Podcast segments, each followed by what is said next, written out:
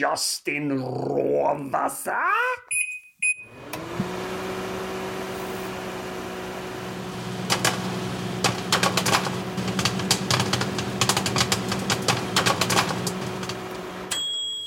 Jeg er ked af det, Elming, men jeg kunne simpelthen ikke lade være med at øh, starte med Jesper Elming og Patriots nye kirker. Nå, men altså, når vi nu har fået en, en ny Jesper Elming special, så må vi jo voldshøre den, indtil vi ikke gider høre den mere. Ja, præcis.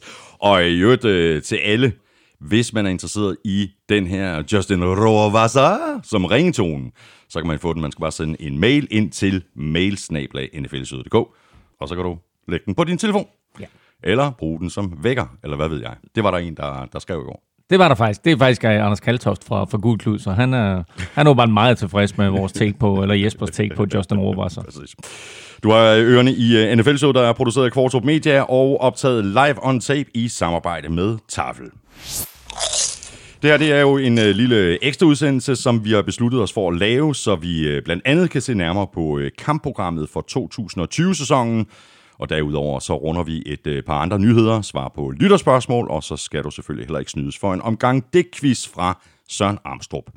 Du finder os alle de sædvanlige steder, plus på Danmarks største og bedste fodboldsite gulklud.dk, og selvfølgelig også på nflsod.dk, hvor du oven i købet kan støtte os med et valgfrit beløb ved at trykke på linket til tier.dk.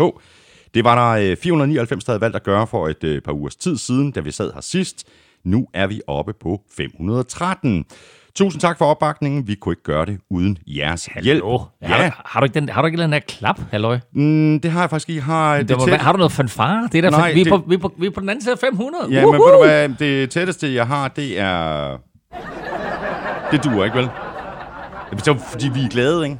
Og Eller altså, man, man så, okay, altså, det, det var sådan, det var, det var glædegrin. Det var ikke, Ja, nej, nej, nej, det var ikke et hånligt. Nej, nej, det, Nej, var, nej. det var glædegrin. Prøv at, tusind tak. Vi er over 500. Det er sgu da noget af en milepæl. Det er det. 513, øh, det er jo imponerende, men det kan jo være, at øh, det er fordi, der sad nogle lyttere og tænkte, at de, de udkommer jo først til august en gang, så, så jeg, jeg støtter dem nu. Nå, det er godt, men øh, også tusind tak for de flotte anmeldelser i iTunes, og selvfølgelig tak fordi du downloader og lytter og bruger lidt af din tid sammen med os. Jeg hedder Thomas Kvartrup, og her kommer helt officielt min medvært. Det var tidligt. Det var tidligt, og øh, det er fordi, nu skal vi jo tale øh, kampprogram 2020, ikke? Ja.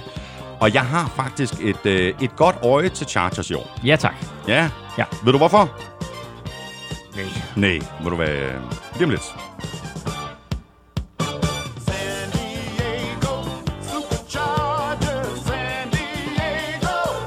Chargers! Øhm, Hvis, der du, er jo hvis det her... du siger Justin Herbert, så udvandrer jeg. Nej, det er ikke derfor. Det er fordi, øh, og det er jo sådan lidt på en øh, kedelig baggrund, kan man sige, med det her med coronaen, det kan jo resultere i, måske, hvis det ikke går godt, at der skal spilles uden publikum. Og hvis der er et hold, der er vant til at spille uden publikum, så er det Chargers. Jamen, jeg så også en joke med, at NFL havde øh, sendt en, en rundspørg øh, til øh, Chargers, Buccaneers og Jaguars for at høre, hvordan det var at spille uden tilskuere. Det er selvfølgelig en joke, men altså, Ja, ja, det er ondsindet. Men altså, når, når det så er sagt, så er det helt interessant, jo, som vi, øh, som vi berørte i en podcast for ja, det to eller tre gange siden, at Kaliforniens guvernør og Los Angeles' borgmester, mm. jo begge to har været ude at sige, at det er ikke sikkert, at der kommer sport Nej, i Kalifornien i 2020. Mm. Og sker det ikke, så bliver det jo lidt interessant at se, hvor Rams og Chargers og 49ers for en sags skyld skal spille. ja, præcis. Jeg læste, øh, læste i går, at øh, 49ers de opererer med en eller anden nødplan om, at de måske vil flytte deres kampe til Arizona. Og spille øh, på øh, Arizona Cardinals hjemmebane, eller spille på collegebanen. Det ved jeg faktisk ikke, Okay. okay. øh, men det var da i hvert fald en, øh, en mulighed. Der er mange bolde i luften, Der er mange bolde i luften. og vi kommer til at tale mere om det nu her i løbet af udsendelsen Ja, også. altså NBA arbejder med en løsning nu, der hedder, at, at de flytter hele ligaen til, øh, til Disney World i Florida, og vil spille øh, afslutningen på sæsonen og slutspillet der. Hvor vildt. altså, ja, ja, så, så der er nogle crazy løsninger undervejs. Der er crazy chips over i øh, sækken, Nej. øh, Claus Elming. Det er de, jeg vil jo ikke engang sige, det er de sørgelige rester, men det her, det er resterne. Der er ikke noget, der er Der er- sørgeligt, jo. Nej, der er Altså, overhovedet ikke og, noget, der er og, og sørgeligt. slet ikke, når man åbner ud med en uh, chili cheese rings. Værsgo at spise. Altid, altid godt på en tirsdag. Det er tirsdag dag, ikke? Linsechips, sour cream and onion. Ej, der er to linsechips. Ranch and sour cream. Ved du hvad, så får vi en hver i det. Så bliver vi tynde begge to. Ja, men nu skal du se, det sidste, der er... Øh, der mere? ja, ja. Ej. Og dem bliver, dem bliver man ikke tynd af. Cheese og chili peanuts. Det er virkelig længe siden, vi har haft dem her. Jeg tror faktisk aldrig, vi har haft dem. Har vi ikke det? Nej. Nå, jamen værsgo og spis. En helt ny en. Cheese og chili peanuts. Good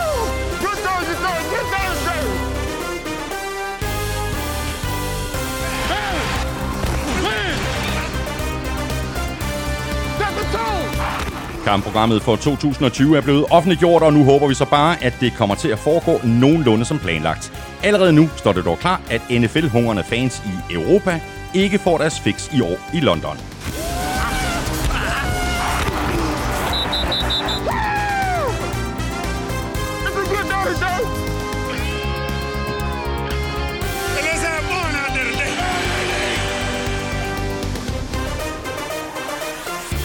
Vi tager et kig på nogle af de fedeste matchups, og derudover taler vi blandt meget andet om nogle af de største navne, der stadig er ledige på markedet. For eksempel Jadavian Clowney og Cam Newton. Hvad sker der lige med dem? Jeg hedder Thomas Kvartrup, og med mig har jeg Claus Elming.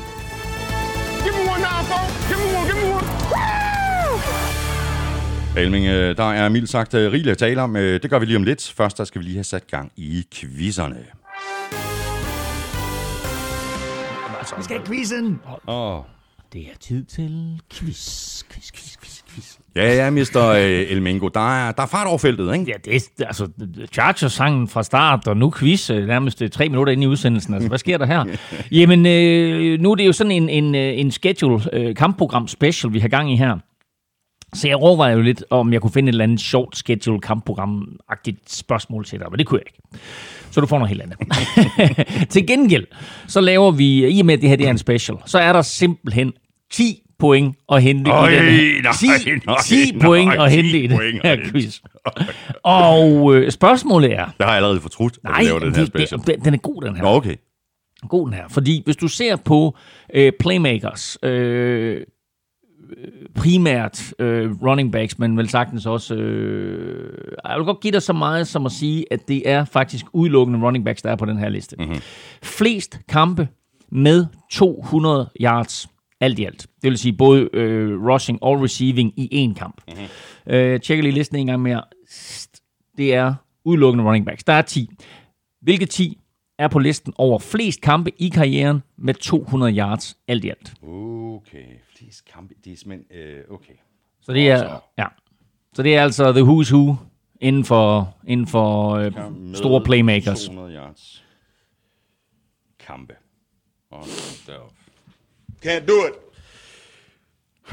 Det tror jeg faktisk ikke. Nå, og nogle af dem kan jeg Det er bare at starte fra, fra ja, toppen. ja, ja, det er godt. Men, øh, ja, men jeg glæder mig, fordi der, der, der, altså, det er mere eller mindre the who's who. Jeg vil sige, det er the who's who, og så er der lige et navn, hvor man tænker, wow, er han på den liste? Og så er han faktisk nummer 5. Del, del femteplads. Hold kæft. Nå. Godt, du skal heller ikke snydes for en quiz. Her får du det quizzen fra The One and Only Søren Armstrong. Programmet er et velkommen lys i et uvelkomment mørke, en slags ende på coronaens glædes tørke. Samtidig tvivl om, hvad vi skal tro på, nervøs for aflysninger, eller skal der bare ro på. Savner normalitet, kolde bots og vilde spil. Jeg skal bede om en nummer 55 med ekstra NFL. Sidste år havde slutspillet 5, altså hold, der ikke var i playoffs året før. Hvem? Hvilke fem hold var i playoffs i 2019, men ikke i 2018? Uh, okay, godt. Ja, tak. Det er godt. Jamen, øh, så hopper vi i øh, kampprogrammet. Øh, vi kan lige så godt få de øh, kedelige øh, nyheder af, af vejen først. Øh, der bliver ikke nogen internationale kampe, altså ingen London-kampe i år, og heller ikke en, en kamp i Mexico.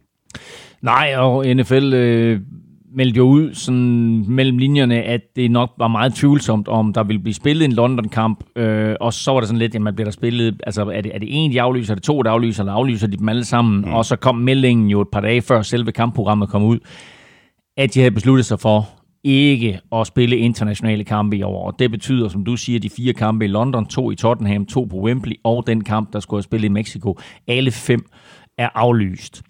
Og for Jacksonville Jaguars er det selvfølgelig lidt af en katastrofe, mm. fordi de jo prøver på at opbygge et brand i Europa, og skulle jo have spillet to kampe i år for mm. første gang ever.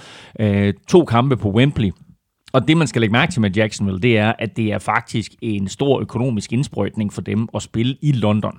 Så det her med at lægge to kampe mm. til London, det er fans i Jacksonville selvfølgelig ikke sådan specielt tilfredse med, mens det europæiske publikum jo mange af dem tager ind for at se fodbold. Mange, tror jeg, gerne vil have et andet hold end lige Jacksonville mm. Jaguars, var det hold, som, som ligesom fik en eller anden form for europæisk presence.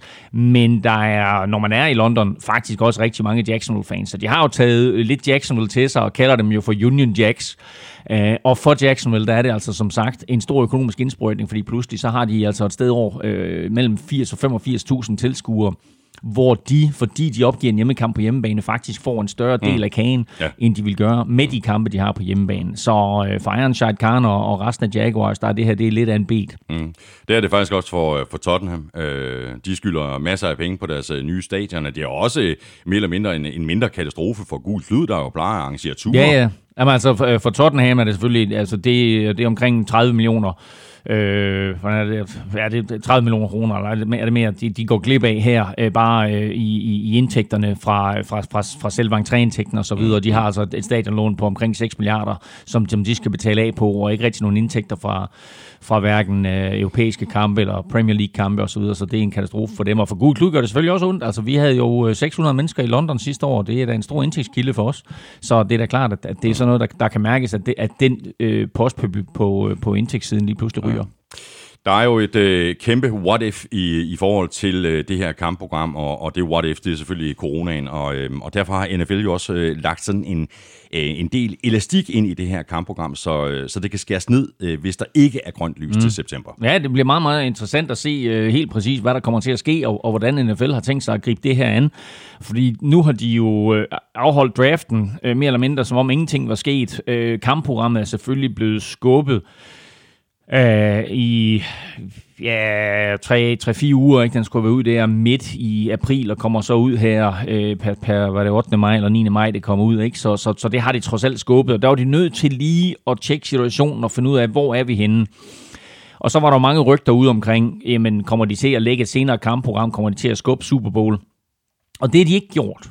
Det kampprogram, der er kommet ud nu, har start præcis som det var planlagt mm. torsdag den 10. september mm. og Super Bowl i Tampa den 7. februar. Men som du siger, der er lagt en masse muligheder for justeringer ind, og en masse muligheder for elastikker, og også en mulighed for at skubbe hele sæsonen på en eller anden måde, sådan så vi rent faktisk ender med en Super Bowl sidst i februar. Den dato, der er officielt er meldt, ikke officielt er meldt ud, for det er der ikke noget, der er officielt meldt ud, men den dato, der florerer, det er, at det hedder, øh, at, at Super Bowl kan skubbes helt ind til den sidste søndag i februar, der hedder den 28. februar. Mm. Spørgsmål her fra øh, Kim øh, Eskegaard Sørensen. Øh, der var rygter om, at man ville lægge kampene mellem AFC og NFC-holdene i begyndelsen af sæsonen. Disse opgør kunne nemmere undværes i situationstegn, hvis aflysninger skulle blive nødvendige. Nu lægger man så et nøgleopgør som Saints mod Box i spil uge 1 i stedet for. Kan man tage det som et tegn på, at øh, NFL i virkeligheden er sikker på, at der skal spilles?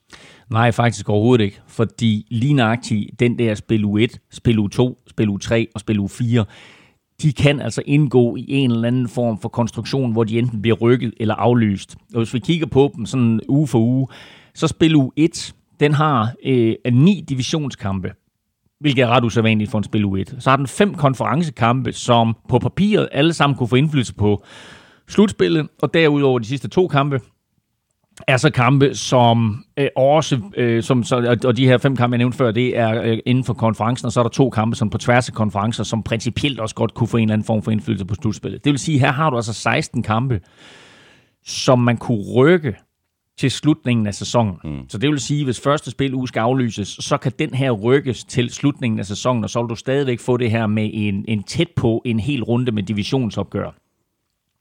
U2 er også interessant at se på, fordi alle de hold, der mødes i spil U2, har samme fri uge senere på sæsonen. Og det vil sige, at her giver det altså NFL muligheden for øh, for eksempel at, at droppe en fri uge, øh, eller droppe fri ugen i det hele taget for mm. alle hold, og så afvikle de her 16 kampe fra spil U2 på et andet tidspunkt i sæsonen. Øh, for eksempel så øh, kunne man se på, på Falcons og Cowboys og Chiefs og Chargers. Øh, de har øh, de har fri uge, eller de mødes alle sammen i uge 2, men øh, har fri uge i uge 10. Mm. Så der kunne de så møde hinanden, mm. i stedet for der i spil uge 10. Og så er friugerne i NFL også rykket fra, at de starter i spil uge 4 øh, og løber til spil uge 12, så er de rykket nu fra spil uge 5 til spil uge 13. Og det vil sige, der har man altså også lagt en buffer ind, der hedder, de fire første spiluger kan vi reelt set enten rykke, spille på andre tidspunkter, eller skille os helt af med.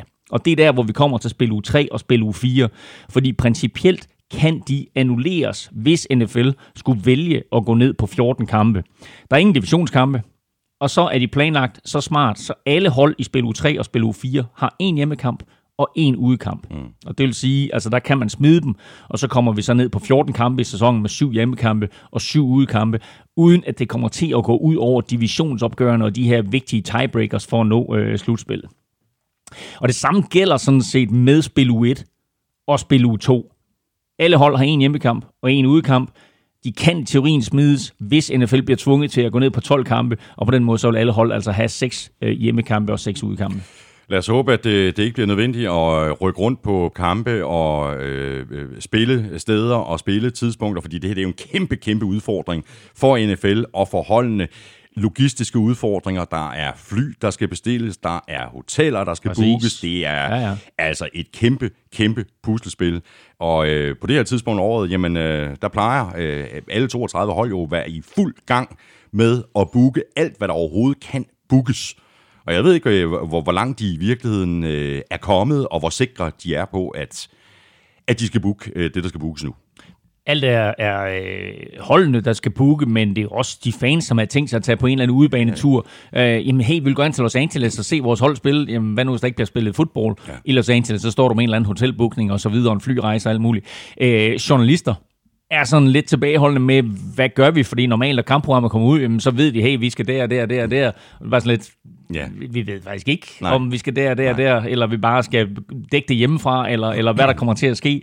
Øh, og der er sådan andre øh, små finesser øh, i kampprogrammet. Øh, for det første, så det her med, som jeg sagde før, at, at man kan altså smide spil u 1 til 4, det betyder så også, at første gang i sæsonen, der er to hold, der har hjemmebane, eller et hold, der har hjemmebane to uger i træk. Øh, det er helt fremme i, øh, i spil u 5, hvor 49ers, Titans, Cowboys og Steelers øh, har to øh, i træk. Og så er der snak om, at sådan noget som preseason kan øh, skæres ned til tre kampe, hvilket det automatisk bliver, øh, bliver gjort, når det er sådan, at, at sæsonen udvides til 17 kampe. Mm.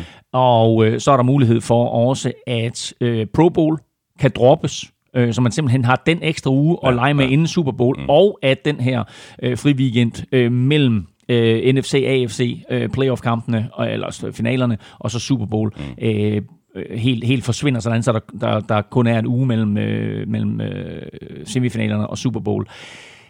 Så mange, mange små ting, som NFL ikke officielt har meldt ud, men så mange eksperter har siddet og analyseret lidt på og kommet frem til.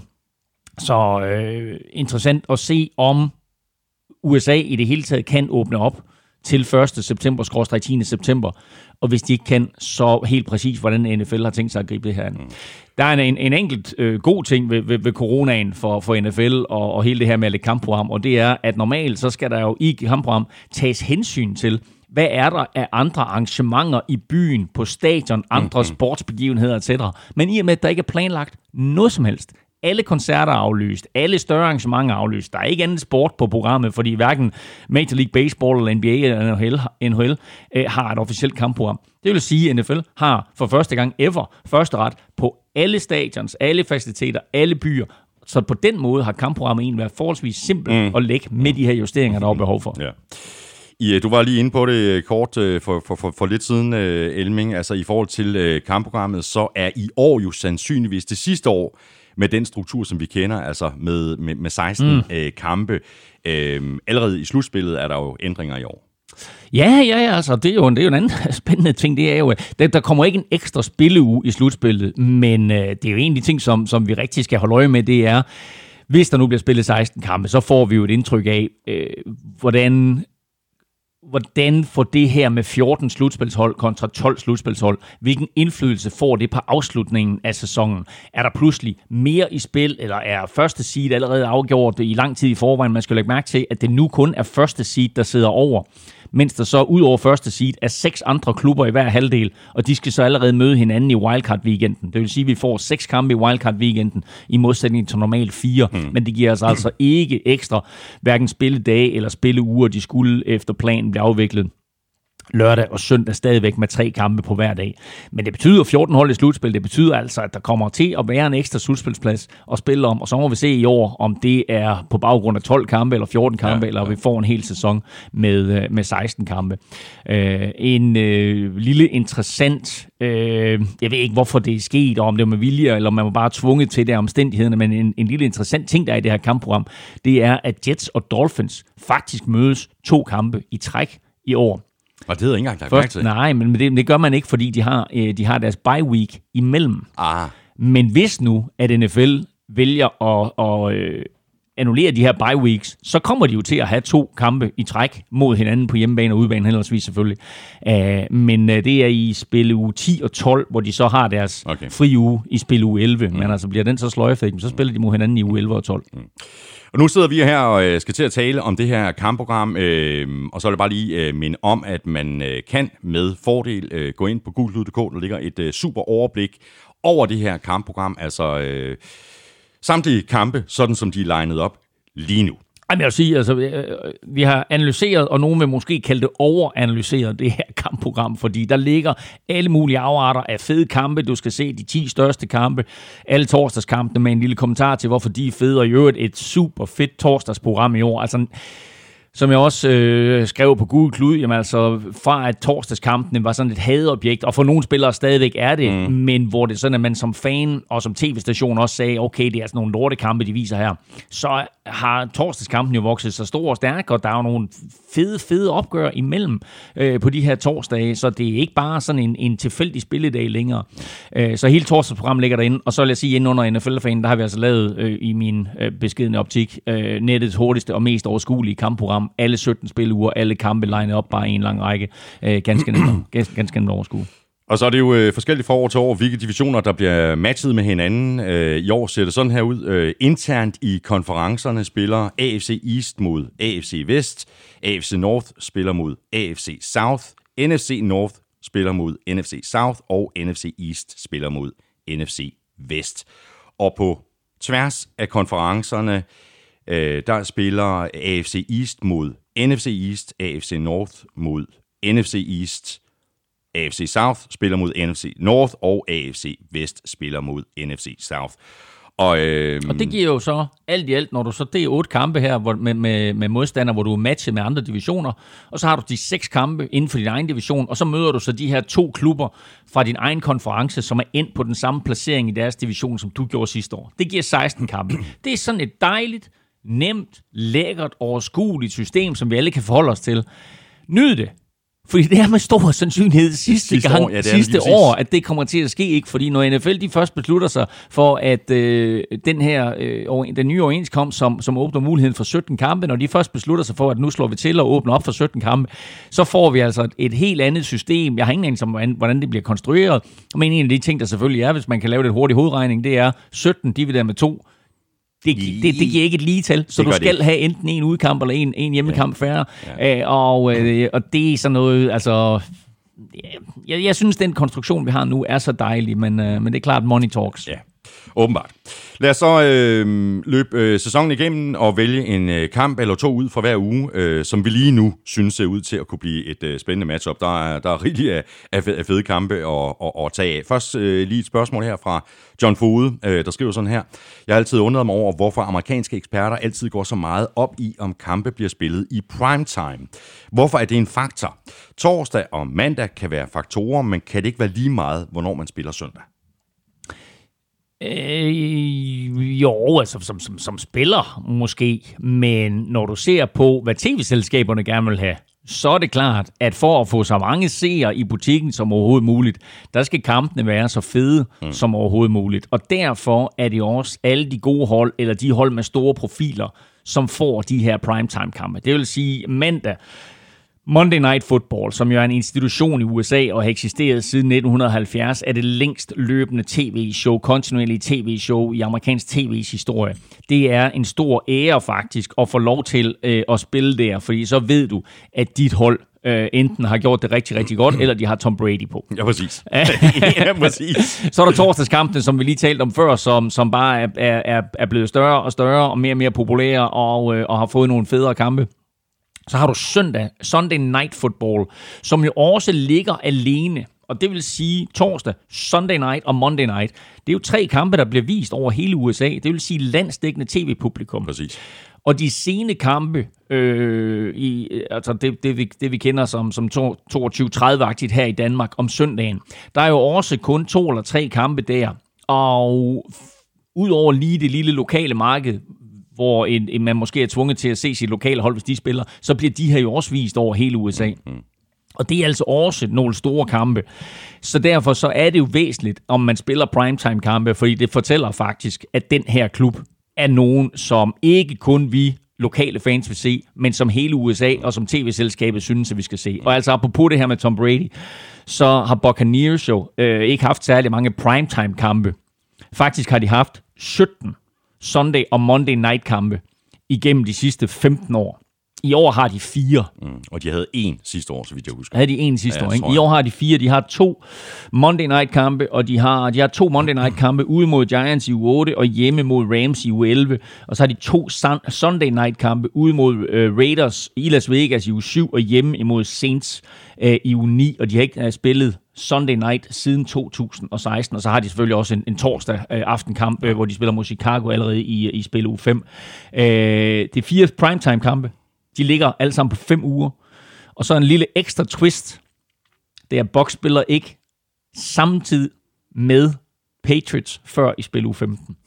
Så man kan se både Patriots Ja, ja, det og. Tom Brady Det er stærkt. hver søndag eller mandag. Det er godt. Ved du hvad, lad os øh, løbe øh, ugerne igennem og, øh, og øh, lave nogle øh, nedslag på nogle kampe. Øh, vi starter selvfølgelig med U1. Øh, Saints, Buccaneers, vi har lige talt uh, Buccaneers, uh, Breeze mod Brady, uh, nu i samme division, og de skal spille mod hinanden to gange. Uh, det her det er det, det første matchup, det er altså allerede i, uh, i U1. Ja, det er ikke tilfældigt, at de har, de har lagt den der. Jeg har hørt skrevet en artikel ind på Google Klud med, med én kamp, du skal se hver søndag. Og der har jeg selvfølgelig valgt nogle kampe, der ligger på et humant tidspunkt, det vil sige kl. 19 eller 22 dansk tid. Men øh, jeg synes, at NFL har lagt et fedt kampprogram, og jeg synes faktisk, at, at U1 åbner de op med... Øh, med at vise lidt, hvad, hvad, hvad, ligaen står for. Fordi øh, den allerførste kamp, torsdag, øh, åbningskampen, Åbningskampen. Kansas City Chiefs, Super Bowl-mestrene mod Houston Texans. En rematch af den kamp, hvor Texans var foran 24-0, ikke? Fantastisk. og Chiefs kommer tilbage. Så har du den kamp, du lige nævner med øh, øh, Drew Brees imod Tom Brady. Super Bowlen, vi aldrig fik. Uh, spillet i New Orleans. Der er en, en anden fed kamp, øh, som hedder Green Bay Packers imod Minnesota Vikings, og det er ikke kun mit lille hjerte, øh, der banker der. Det er faktisk første gang nogensinde, at Packers og Vikings åbner sæsonen i Minnesota. Så okay. Okay. øh, på trods af, at øh, de, de har spillet sammen siden 1960, så, øh, så er det altså første gang. Øh, og så glæder jeg mig lidt til at se New England Patriots på hjemmebane imod Miami Dolphins. Hvor er Patriots henne? Og Ja, hvor er Dolphins hvor er, hvor er Dolphins? Og starter de ture, eller hvad kommer der til at ske? Så øh, lidt interessant også. Og så, så har vi også en, en, en lidt sjov kamp, der hedder Los Angeles Chargers mod Cincinnati Bengals. Bliver det Justin Herbert imod øh, Joe Burrow, eller hvordan kommer den kamp til at se ud? U2, øh, der har vi øh, Buccaneers igen. Det er ikke kun de amerikanske tv-tilrettelæggere, der har øh, fokus på, på box. Øh, det har jeg i hvert fald også, og ja. Det er jo lige pludselig blevet super interessant øh, på grund af, af Tom Brady. Øh, det Og, er det, deres, og, og det er også det, altså udover Tom Brady, så er det bare en fed division, ikke? Altså du har Matt Ryan og Falcons, du har Drew Brees og Saints, så har du Teddy Bridgewater og Carolina Panthers hold, som ja. Vi er lidt i tvivl om, hvor vi har henne. Det er altså fire mandskaber, som, altså jeg tror Carolina Panthers er nok det- outsideren i hele det spil her, men de tre andre, de, de regner der med at skulle kæmpe om divisionstitlen. Og det er lige præcis uh, Panthers, som Bucks de skal spille mod Præcis. her i, uh, i U2. Uh, andre interessante opgør i U2. Uh, Cowboys Falcons, Steelers Broncos, Chargers Chiefs.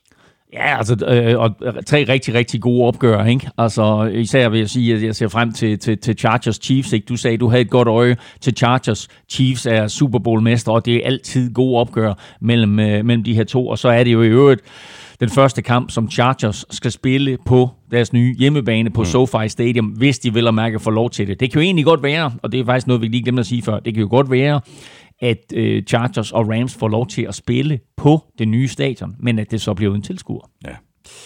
Uge øh, 3, øh, der har vi øh, fat i et par af favoritterne i øh, NFC-halvdelen, nemlig Seahawks- og Cowboys. Øh, jeg er meget spændt på at se øh, Cowboys på udebane mod øh, Seahawks. Vi kommer til at tale lidt mere Cowboys og det, de har haft gang i her i, øh, i, øh, i off-season. Øh, Der er sket både det ene og det andet.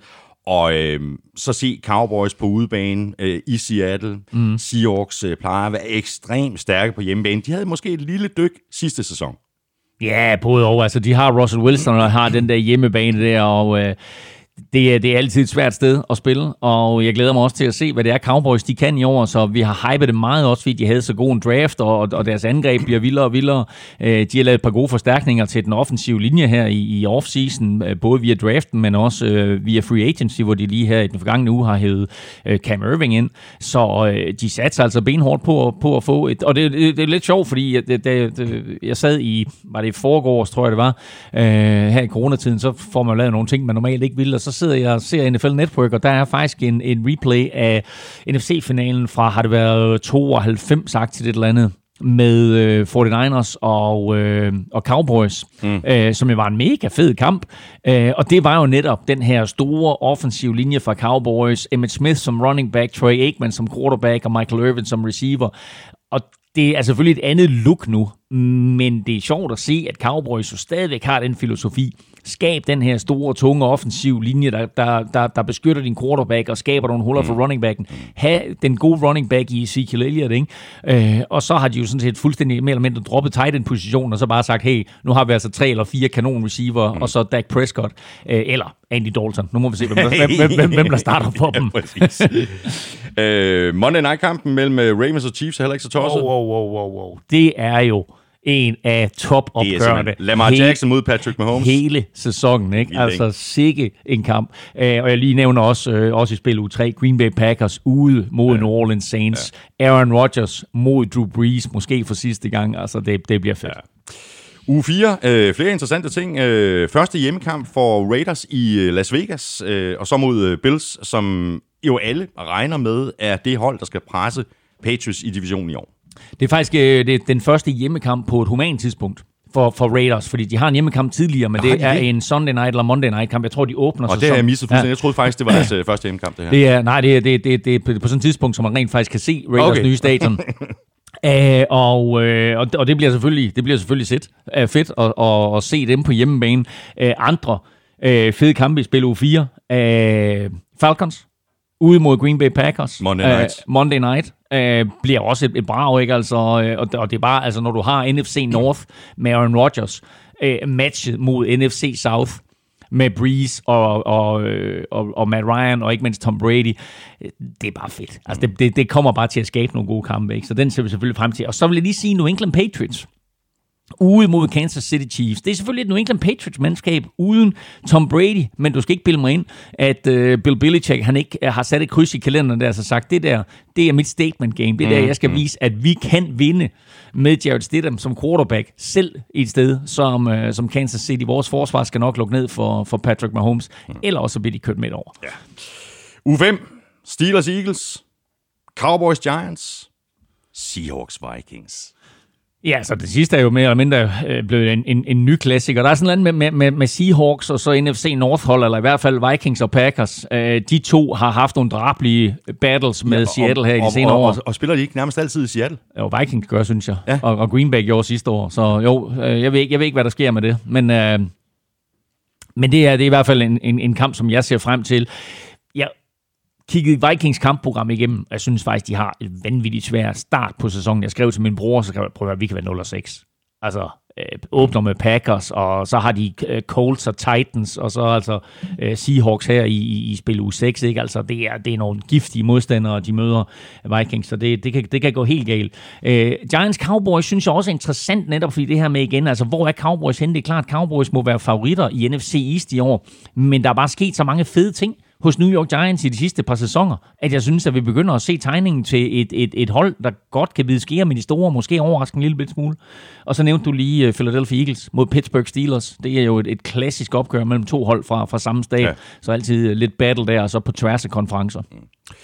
Uge 6, så er vi i midten af øh, oktober. Øh, Box Packers, Brady mod Rodgers. Det kan kun blive godt den kamp ser jeg simpelthen så meget frem til. Ikke? Og øh, det er selvfølgelig battle, battle of the Bays, Green Bay mod Tampa Bay, men det er jo endnu mere, som du siger, Aaron Rodgers mod Tom Brady. Og U1, øh, og nu kan jeg ikke huske, om det er u 7 stykker, de mødes igen, hvor Breeze og Brady mødes. Det er jo lidt den Super Bowl, vi aldrig fik. Mm. Vi ville jo gerne se Drew Brees mod Tom Brady i en Super Bowl. Og det er jo det samme med Aaron Rodgers mod Tom Brady. Vi ville jo gerne have set de to i en Super Bowl. Nu får vi altså chancen for at se dem, og så en dag øh, på et øh, spilletidspunkt, som er, er, er godt og dejligt for de danske tv-seere også. Jeg tror, det er en kl. 22-kamp. Så øh, spil u 6, Packers mod Buccaneers i Tampa Bay. Det bliver fedt. Ja, det gør det. Thursday Night-kampen øh, mellem øh, Bills og Chiefs øh, er heller ikke så tosset. Øh, altså, hvis vi ikke allerede har fået svaret på Bills niveau, så er det her den store test. Jamen, nu er, vi, nu er det første gang, vi nævner Bills øh, i dag, og jeg vil sige, med det, der er sket i Patriots. Et, Tom Brady har forladt klubben. To, der er interne stridigheder. Nu kommer der en rapport ud omkring, at en af grundene til, at Brady han, øh, han, han øh, valgte at, at, at smutte, det var, at han ikke længere kunne med offensive coordinator Josh McDaniels. Deres head of scouting, som er en vigtig nøgleperson for Patriots har sagt op og er taget til Tennessee Titans. Så der sker bare ting i Patriots øjeblikket, og den ene, eller man kan sige, de to faste søjler, de har deroppe, det er Bill Belichick og så Iron Robert Kraft. Alt andet skal jo sådan bygges op forfra. Og så er det jo heldigt selvfølgelig, at de har noget dansk dynamit, så må vi håbe, at de, at, at, at de bruger det. Ikke? Men, øh, men der sker bare ting i, i New England lige nu, hvor det er sådan, at, at hold som Buffalo Bills især, men faktisk til dels også øh, New York Jets, og måske lidt på den lange bane Miami Dolphins, at de bare slikker sig om munden og siger, så er det altså nu. Det er nu, vi skal slå til. Og derfor er det her bare en mega vigtig sæson for Bills. Og det her er selvfølgelig, apropos statement game, selvfølgelig også et statement game for dem, når de skal til Kansas City. Og det er ikke den vigtigste kamp for dem at vinde. Der er så mange andre kampe, der er vigtige for Bills at vinde. Men det er klart, at kan de, kan de øh, spille en god kamp her og vise, vise en god figur, og måske komme derfra med en sejr, så er det selvfølgelig en kæmpe sejr. Så er der en øh, kamp øh, mere, som jeg godt lige vil nævne. Det er 49ers Rams. Uh, og man plejer, plejer for den ene ikke at have taget på Rams. Ah, plejer er vel øh, så meget sagt, men, øh, men, de sidste men, par men, sæsoner. men, men sidste år, der gik det meget godt. Ja. ja, ja, men altså, øh, der er rigtig, rigtig mange fede NFC Vest-opgør. Øh, Det, øh, ja, det, er jo ikke kun fordi, at 49ers de spiller i NFC Vest, at jeg ser på den division og siger, at det er den måske stærkeste i ligaen. Men altså, Cardinals er på vej op, Ja. og så har du Rams, Ja. som vi måske ikke rigtig ved, hvor vi har, men det er altså ikke mere end to Præcis. sæsoner siden, at de Præcis. var i, var i, i Super Bowl. Og så har du øh, Seahawks, som bare bliver ved med at være stærke, og så, mm. og så 49ers. Ja, ja, men det, det er sjovt, at du siger to år siden, ikke? Det er, hvad er det, det er 16 måneder siden, at de stod i Super Bowl, ikke? jo. Så, øh, og det går ned ad bakke øh, siden, men det der, det er en meget, meget stærk division. Så, øh, og jeg synes egentlig, der er sket så mange fede ting her i offseason, som har ændret øh, powerstrukturen lidt rundt omkring. Øh, og en af de ting, som jeg vil sige, at nu nævner du selv Cardinals, altså de sidste to års draft for Cardinals har været virkelig, virkelig stærke. Kyler Murray selvfølgelig kombineret med, med, med træner Cliff Kingsbury der, og så den draft, de har i år også. Altså det er bare et hold også, der er på vej øh, frem, ikke? Ja. Øh, så som vi også talte om i, for to-tre podcast siden, jamen altså vi kunne godt se Rams inden sidst i den her division. Ja. Uge 7, der spiller øh, Patriots og 49ers, og det er ikke fordi, vi skal tale øh, 49ers, men grund til, at jeg nævner lige præcis den kamp, det er jo fordi, det er den kamp, hvor Jimmy Garoppolo kommer i citationstegn hjem til New England, til det hold, som draftede ham. Så det bliver så desværre ikke et, et matchup mellem Garoppolo og Brady. Det havde ellers været sjovt. Jo, jo, men man kan så sige, at det bliver så et opgør mellem ham og så Jared Stidham, som jo så har overtaget mm. øh, for øh, Jimmy Garoppolo, og så kan Bill Belichick jo så øh, få en, en øh, lille smag på, eller måske Robert Kraft mere, hvad det var, de sagde farvel til, mm. da vi har aldrig helt fået den helt sande, eller den helt ja, sande historie, lad os bare kalde den det, omkring hvad der præcis skete, hvorfor det var, at de lod Jimmy Garoppolo gå for et anden runde pick. Altså, men der har været nogle interne stridigheder, hvor Kraft sagde, jeg vil have Tom Brady, og Ja. ja. Bill Belichick sagde, jeg vil satse på fremtiden, og så endte det jo med, at, øh, at uh, Garoppolo han røg til 49ers. Nu kommer han så tilbage, og det, jeg tror faktisk, at det vil være virkelig vigtigt for ham at vinde ja. i New England. Er du tosset? Øh, Et par andre kampe, som vi lige skal nævne her for uge 7, det er Bengals Browns og ikke mindst Ravens Steelers. Ravens Steelers glæder jeg mig så meget til. Øh, Big Ben er tilbage, mm. og må ikke, at øh, Steelers de, har planer om at øh, vil vise Ravens, det er ikke jeres division, det her. Jo, og det sjove det hele det er, de to kampe, du nævner der, det er jo AFC North. Mm. Det er de fire hold i AFC North. Tænk sig, at, det er sådan, at vi bringer dem op og siger, okay, det, det, det er to fede kampe, især når det er sådan, at det er Cleveland Browns og Cincinnati Bengals, der skal mødes. Men Pittsburgh imod Baltimore, for at tage dem først, ja, Big Ben er tilbage. Det bliver fedt at se, hvad han kan, og, og øh, Steelers har jo altid været gode til at give ham nogle våben, nogle receiver, som han har gjort bedre. Mm. Og lad os bare håbe, at det sker i år også, fordi jeg synes ikke, at på papiret, at de er lige så stærke, som de har været tidligere. Men deres forsvar er ved at være tilbage i en meget, meget stærk udgave. Og med Big Ben, jamen, så er det jo bare et andet hold. Og så møder de Baltimore Ravens, som selvfølgelig havde forventet, at de skulle stå i Super Bowl sidste år, ikke? Altså går 14 og 2 og, og regner med, at nu skal vi bare igennem det her slutspil, og så bliver det kørt over af Titans. Så det bliver en spændende kamp. Den første af to kampe i øvrigt. Vi vender tilbage til den anden øh, lidt senere, for den kommer på en meget markant dato, og så tror jeg godt, folk regner ud, hvornår det er. Øhm, og så den her kamp mellem Bengals og Browns. Det sjove ved den kamp, det er jo, at det er jo kampen mellem to nummer et draft picks. Altså ikke bare to første runde picks. De fire quarterbacks, der er i AFC North, de er alle sammen vandt i, i første runde. Øh, ben Roethlisberger valgt med, er det pick nummer 11, øh, Lamar Jackson valgt med pick 31 eller 32, og så de to nummer 1 quarterbacks, Baker Mayfield for Cleveland Browns og Joe Burrow for Cincinnati Bengals, og det her det bliver altså det første møde mellem dem. Spændende. Uge 8, der har jeg noteret øh, Bills Patriots. Øh, ja, Jamen, der er skal vi sige det? Det er direkte opgør om øh, AFC East. Det går vi derud fra? Nej, ved du hvad det er? Det er direkte opgør om at overtage tronen i AFC East. Det er ikke et spørgsmål om at vinde AFC East i 2020. Det er at sige, nu har vi ventet. I 20 år! I 20 år har vi ventet. Og nu er han ham ikke mere, ham geden. Nu er geden væk. Nu er vi, nu er vi færdige med jer. så, øh, så det er det, det opgør, det handler om. Og hvis Bills, de på hjemmebane, ikke slår Patriots, hold kæft, der falder Og de var, brændende. de, de, var så, de var så tæt Ja, på i 19. det var de de, var da. så tæt det på. var de der. Altså, de havde jo mere eller mindre, ikke? Altså, Jo, jo. øh, hvis Josh Allen han lige kunne have fyret et ordentligt drive af til sidst, så havde de vundet den kamp, ja. men altså, nu skal det være. Giants Box, heller ikke helt uinteressant uh, matchup. Selvfølgelig ikke. Altså, hvorfor det ikke er uinteressant, det er fordi Tom Brady spiller mod det hold, som han har tabt to Super Bowls til. Og det er vel at mærke i New York øh, på MetLife. Så øh, der kommer Tom Brady altså op, og der er selvfølgelig ikke nogen som helst. Al- altså, der er ingen andre tilbage end ham fra de der to Super Bowls der. men, øh, men jeg tror altid, at, at øh, han vil have øh, en eller anden form for... Øh, der er altid et eller andet, der hænger over ham omkring de her, det her, de her to Giants-mandskaber. Ikke? Og da Eli Manning han trak sig tilbage, så sagde Tom Brady også, ja, havde det ikke været for dig, så havde jeg haft to, to Super Bowl-ring mere. Ikke? Så Han overlever nok. må ikke. Ja. 9, hvad siger du til øh, Colts Ravens? Øh, jeg har stor fidus til Colts, øh, og alt det, de, øh, de foretager sig i Indianapolis. Øh, nu har de så øh, Philip Rivers øh, som quarterback. Øh, bliver spændende at se ham i nye omgivelser. Så mod Ravens og Lamar Jackson. Ja, og det er bare fedt, ikke? Altså, det er den gamle mand, øh, Philip Rivers, ikke? Draftet tilbage i 2004, og hele hans historie, ikke? Altså, nu, tal, nu nævnte vi lige Eli Manning, ikke? Han er der ikke længere, men både Ben Roethlisberger og Philip Rivers spiller stadigvæk. Det er altså lidt vildt at tænke ja, på, ikke? Ja, det uh, så uh, det her bliver en fed kamp. Coles har jeg stor fidus til. Uh, lige en sørgelig historie, og det er deres defensive line coach, John Tierlink, døde i går. Og øh, det er sådan noget, man tænker, hvor, altså selvfølgelig tænker man ikke, hvad så, men altså kan det virkelig betyde så meget? Men jeg kan bare gå et par år tilbage, hvor Vikings, Vikings. offensive line coach øh, døde øh, meget pludseligt lige inden sæsonen. Og det betød på en eller anden måde, at Vikings offensive linje aldrig rigtig fandt en harmoni det, det, det år.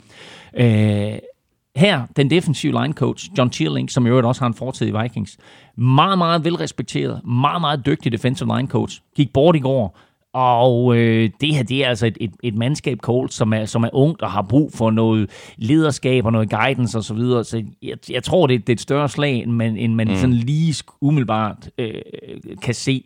Men altså, der er selvfølgelig lang tid til sæsonen starter, så de skal nok komme sig. Men, øh, men det er bare sådan en, en, en ærgerlig øh, ting ja. her i offseason. Ja. Så har vi øh, Buccaneers Saints uh, Monday Night, uh, Brady mod Breeze for anden gang i sæsonen, og måske uh, sidste gang, at de to de kommer præcis, til at stå over for hinanden. Ikke? Præcis, det er jo... Øh, altså, det kommer selvfølgelig an på... Nu er de i division sammen, så, så spiller Brady to år, så kommer de selvfølgelig til at møde hinanden igen. Øh, men ellers så, så er det her sidste møde mellem dem. Selvfølgelig, medmindre de mødes i slutspillet også. Det kan Ja. også være, Jo, ja. at begge mandskaber kommer i slutspillet. Men altså, de her to kampe mellem Breeze og Brady, altså, det er jo bare nogen, vi ser frem til. Altså, ja. det bliver fedt. Og så håber vi selvfølgelig på, at, at, at, at, at Box er der. Øh, nu har de jo... Altså, prøv at høre. De der receiver, de havde i forvejen, ikke? Og så har de fået Gronk, ikke? Og altså, øh, den offensive linje og deres forsvarsbrød det, det, altså, jeg glæder mig meget til at se Buccaneers i år. Ja. Uh, og uh, nu ved jeg godt, at, at uh, box-spillere og så videre, de skal jo være helt op og ringe over Tom Brady, han er kommet til. Men Mike Evans var bare lige i går og sige, at altså Brady han kommer til at tage det her hold til et helt andet niveau. Så de glæder sig også, alle de spillere, der nu ja. skal til at spille sammen med ham. Selvfølgelig gør de det. Nogle andre kampe fra uge 9, som vi måske lige skal nævne. Cowboys Steelers, Colts Ravens, og så 49ers Packers. Uh, mega revenge game for, for Packers. Ja, ja, og nu talte vi om det her med, at torsdag har vokset så stor og stærk. Det her det er en torsdagskamp. Green Bay Packers ude imod øh, San Francisco 49ers. Det er så en rematch af NFC-finalen. Og den blev spillet på en torsdag. Det var altså ikke sket for 3-4 år siden. Nej. Så på den måde, der, der har NFL altså taget de her torsdagskampe lidt mere til sig. U10, øh, Giants Eagles. Øh, der var jo ikke nogen, der gad at vinde NFC East øh, sidste år. Spændende at se, om, øh, om de får styr på det i Giants i år. Du har jo lidt fidus til Giants. Du siger det nærmest øh, hver det eneste år. Øh, og se, om de kan begynde at presse øh, ja. især Cowboys, men jo vel også Eagles. Ja, ja, selvfølgelig. Altså, og, og igen, på papiret bør Cowboys være favorit, men Eagles er jo altså øh, også et meget, meget talentfuldt mandskab, som jo selvfølgelig har en udfordring med, at deres quarterback bliver skadet hele tiden, og måske også derfor, at, at de draftede Jalen Hurts, men altså, øh, jeg synes bare, at Giants laver nogle tiltag, og det gør de offensivt, og det gør de defensivt, som bare betyder, at de på et eller andet tidspunkt, der må de altså finde ud af, hey, vi er faktisk et rigtig godt fodboldhold. Mm. Og så er spørgsmålet, er de gode nok til at slå Eagles? Er de gode nok til at slå Cowboys? Er de gode nok til at vinde NFC East? Men øh, jeg synes, det begynder, begynder at tegne sig et godt billede i New York. Mm. Andre spændende matchups øh, i U10. Patriots Ravens. Saints 49ers. Også et, øh, en, en rematch fra, fra, fra 2019. Og så Thursday Night-kampen i øvrigt. Ja, Titans Colts. Saints 49ers var jo Altså, hvad endte den? 48-46? Det var, jo en af, det var jo en af de fedeste kampe. Ikke? Vi så den faktisk sammen, vi to. Ja. Og du var helt nede i kuldkælderen, da Saints var foran, var de foran 21-7 eller sådan noget, ikke? Og du tænkte, nej, nej, nej, det kommer aldrig til at gå. Og, så, og det er faktisk måske den bedste kamp, Jimmy Garoppolo spiller hele sidste år. Altså, han er virkelig, virkelig god. Jeg sad og tænkte, hold da kæft, jeg har aldrig set ham spille på den måde mm. der, ikke? Øh, fantastisk kamp. Og får vi noget, noget lignende, altså, så bliver det jo simpelthen en shootout af rang. Så det er klart, det er en, det er en kamp, vi ser frem til. Og så selvfølgelig også Baltimore Ravens ude imod New England Patriots. Og så videre til uh, U11. Uh, Saints Falcons. Uh, Breeze mod uh, Matt Ryan. Uh, det ja. kan jo kun blive en fed kamp, ikke? Prøv at høre, når de to... Og jeg er så spændt på at se Falcons niveau i 2020. Ja, ja. Hvis nu bare, at de er i nærheden af at spille på samme niveau, som de sluttede 2019-sæsonen af med. Jamen så skal Saints ikke øh, læne sig tilbage og sige, Nå, ved du hvad, så, så, så napper vi øh, divisionen en gang til. Ja, og, og, og det, det er nemlig godt set, fordi jeg tror, mange udenforstående, de afskriver Falcons, siger, at det er ikke et særligt godt hold. Mm, og, og Falcons-fans er måske sådan lidt mere jubelnagtige at sige, at vi har et pissegodt mandskab. Men jeg tror, at niveauet er et eller andet sted ind imellem der. Men jeg, jeg tror ikke, det er et dårligt hold. Mm. Jeg tror, det er et 9 7 eller 10 6 hold. Og får de det skruet helt rigtigt sammen, så kunne det godt blive endnu mere, og, øh, og selvfølgelig en plads i slutspillet. Men det er bare en svær division, de ligger i. Ja, det er det. Ikke? Altså Carolina to gange, øh, det er ikke nemt at spille imod dem. Altså øh, Brady og, og Box, og, og så Breeze og, og Saints selvfølgelig. Så det bliver altså kan man vinde, det er lige vil sige, kan man vinde tre kampe inden for divisionen der, ikke? Altså, så er det godt, og kan man vinde fire, så er man på rette vej. Så det, det er sådan lidt det, ikke? Altså, vind på hjemmebane, og så nap en af de der udebanekampe i, i NFC South, så, så, så er man på ret vej. Er der andre kampe, vi skal nævne fra U11? Ja, vi, vi, vi kunne nævne dem alle sammen, men vi kan da i hvert fald sige uh, Ravens-Titans for eksempel. Ja, jeg synes lige, den skal nævnes, fordi Titans-Ravens er jo en rematch af sidste års sensation, hvor Titans og Derrick Henry og Ryan Tannehill for en sags skyld slår Baltimore Ravens ud af slutspillet. Baltimore Ravens, der bare skulle have cruiset til Super Bowl, og det her, det skulle være hyldestfesten for Lamar Jackson og så videre, ikke? Og så ryger de ud. Og det betyder så også, at vi aldrig fik AFC-finalen mellem Lamar Jackson og Patrick Mahomes. Øh, Titans slog Ravens ud af slutspillet, så det her, det er en rematch i Baltimore. Øh, så må ikke, at, at der er et eller andet, øh, altså vel at mærke samme sted, hvor de spillede sidste år, mm. ikke? så må mm. ikke, der er et eller andet sted, øh, et eller andet her, de lige har behov for at, at sætte oh, på plads. Oh.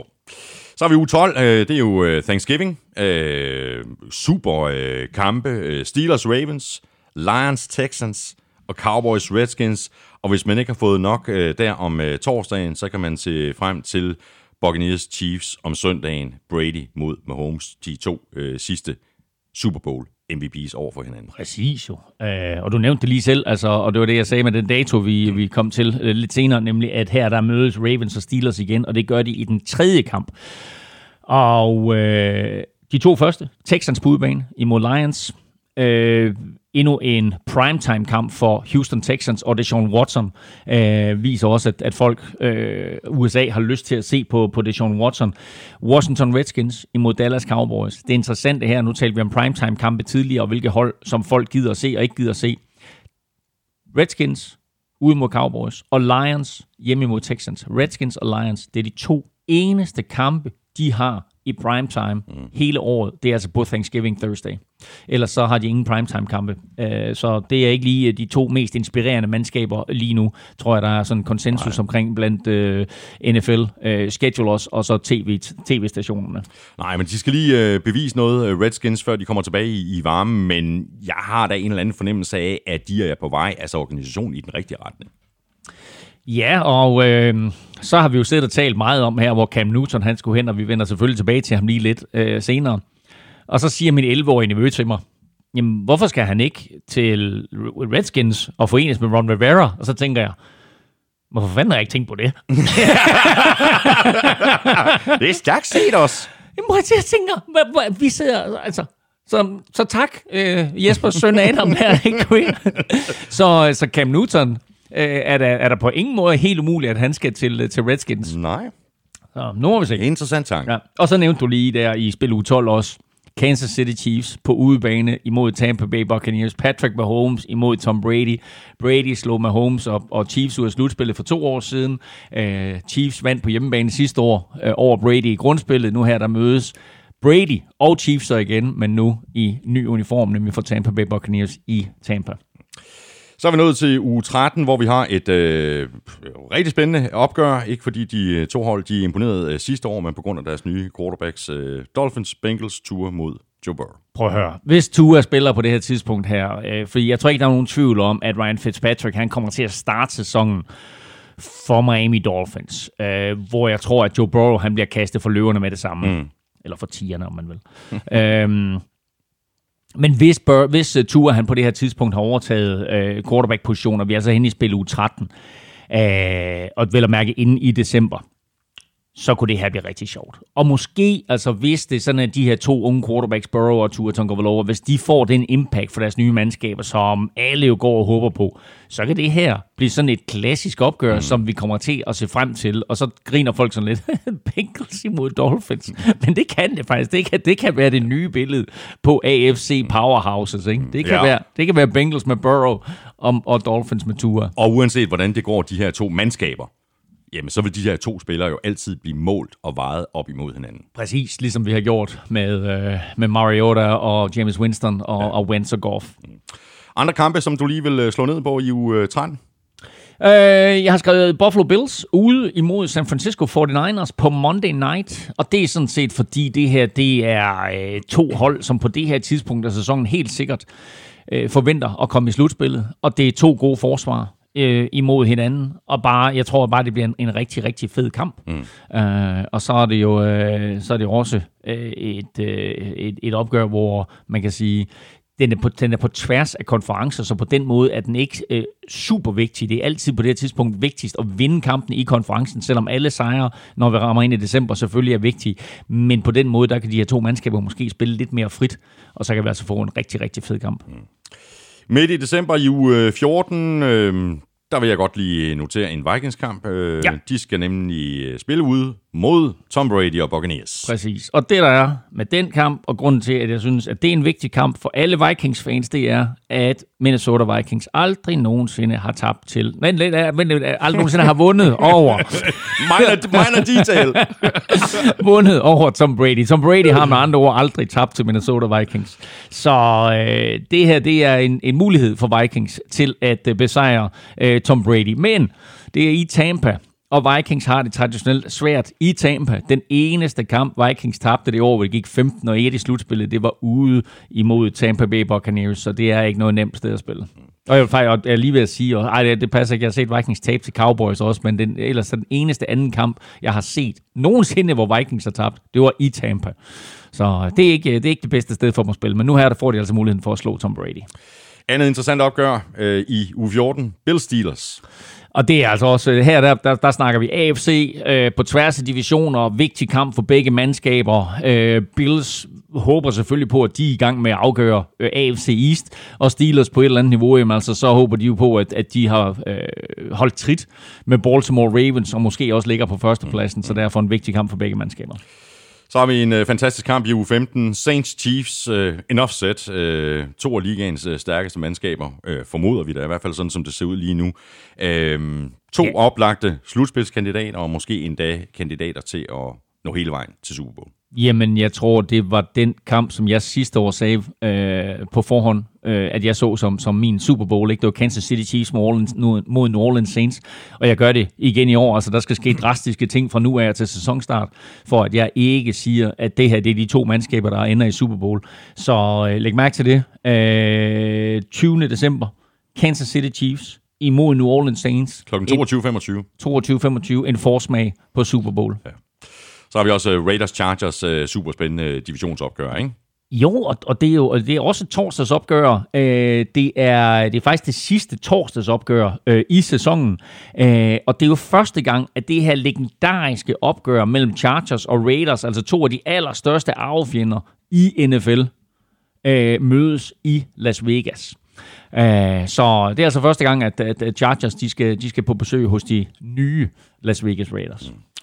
U 16, søndag den øh, 27. december. Big Ben mod Philip Rivers, begge draftet samme år i 2004. Præcis, og det er da, det er da fedt, at de to øh, stadigvæk kan mødes. Øh, har jo spillet sammen i, i samme halvdel, altså AFC-konferencen hele vejen igennem. Men nu her, der er det altså med en Philip Rivers i en øh, ny spilletrøje, nemlig for Colts, og så skal han altså endnu en gang til, øh, til Pittsburgh. Jeg tror ikke, det er sket så mange gange. Altså, det er nok ikke mere end to gange, maks tre, han har været i Pittsburgh, mm. Philip Rivers. Så øh, her der skal han altså med Colts til, øh, til Steelers, og som du siger, et vigtigt opgør for begge mandskaber. AFC South, hvor Colts ligger, øh, ser åben ud. Altså, er Titans lige så stærke, som de var sidste år? Houston har vi på fornemmelsen, at det er de i hvert fald ikke, og Jacksonville burde være prygelknap i den division. Så det er sådan en division, som, som Colts håber og forventer, at de napper. Og igen, altså Steelers, hvor er de henne på det her tidspunkt af sæsonen ja. i forhold til Ravens og i forhold til resten af slutspilsmandskaberne i AFC. Så en, en øh, stor og vigtig kamp for begge hold. Men hvor er det vildt, ikke? Prøv, prøv at høre det, du selv øh, siger, Elming. Jaguars bør være brygelknappe. Altså er vi tre sæsoner tilbage, for at vi snakkede om, at Jaguars måske kunne vinde Super Bowl. Ja, men der er sket Det her det meget. er bare klassisk NFL, ikke?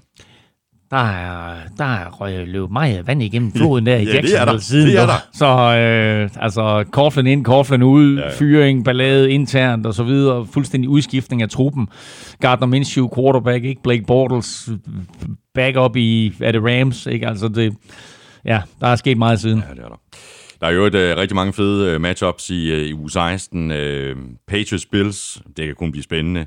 Og så Saints Vikings. Ja, og nu sagde jeg før, at, øh, det, at øh, kampen øh, i spil uge 16 mellem Chargers og Raiders var den sidste torsdagskamp, og det er det også, fordi torsdagskampen her i juleugen spilles nemlig om fredagen. Mm-hmm. Så det er altså natten til den 26. så mellem første juledag og anden juledag. Så når man lige kommer hjem der fra, fra første juledags brænder den, så kan man sætte sig ned og se Vikings mod Saints øh, samme sted, øh, altså i Superdome, som øh, Vikings jo leverede det her, den her sensation i slutspillet sidste år, da de vandt i overtime.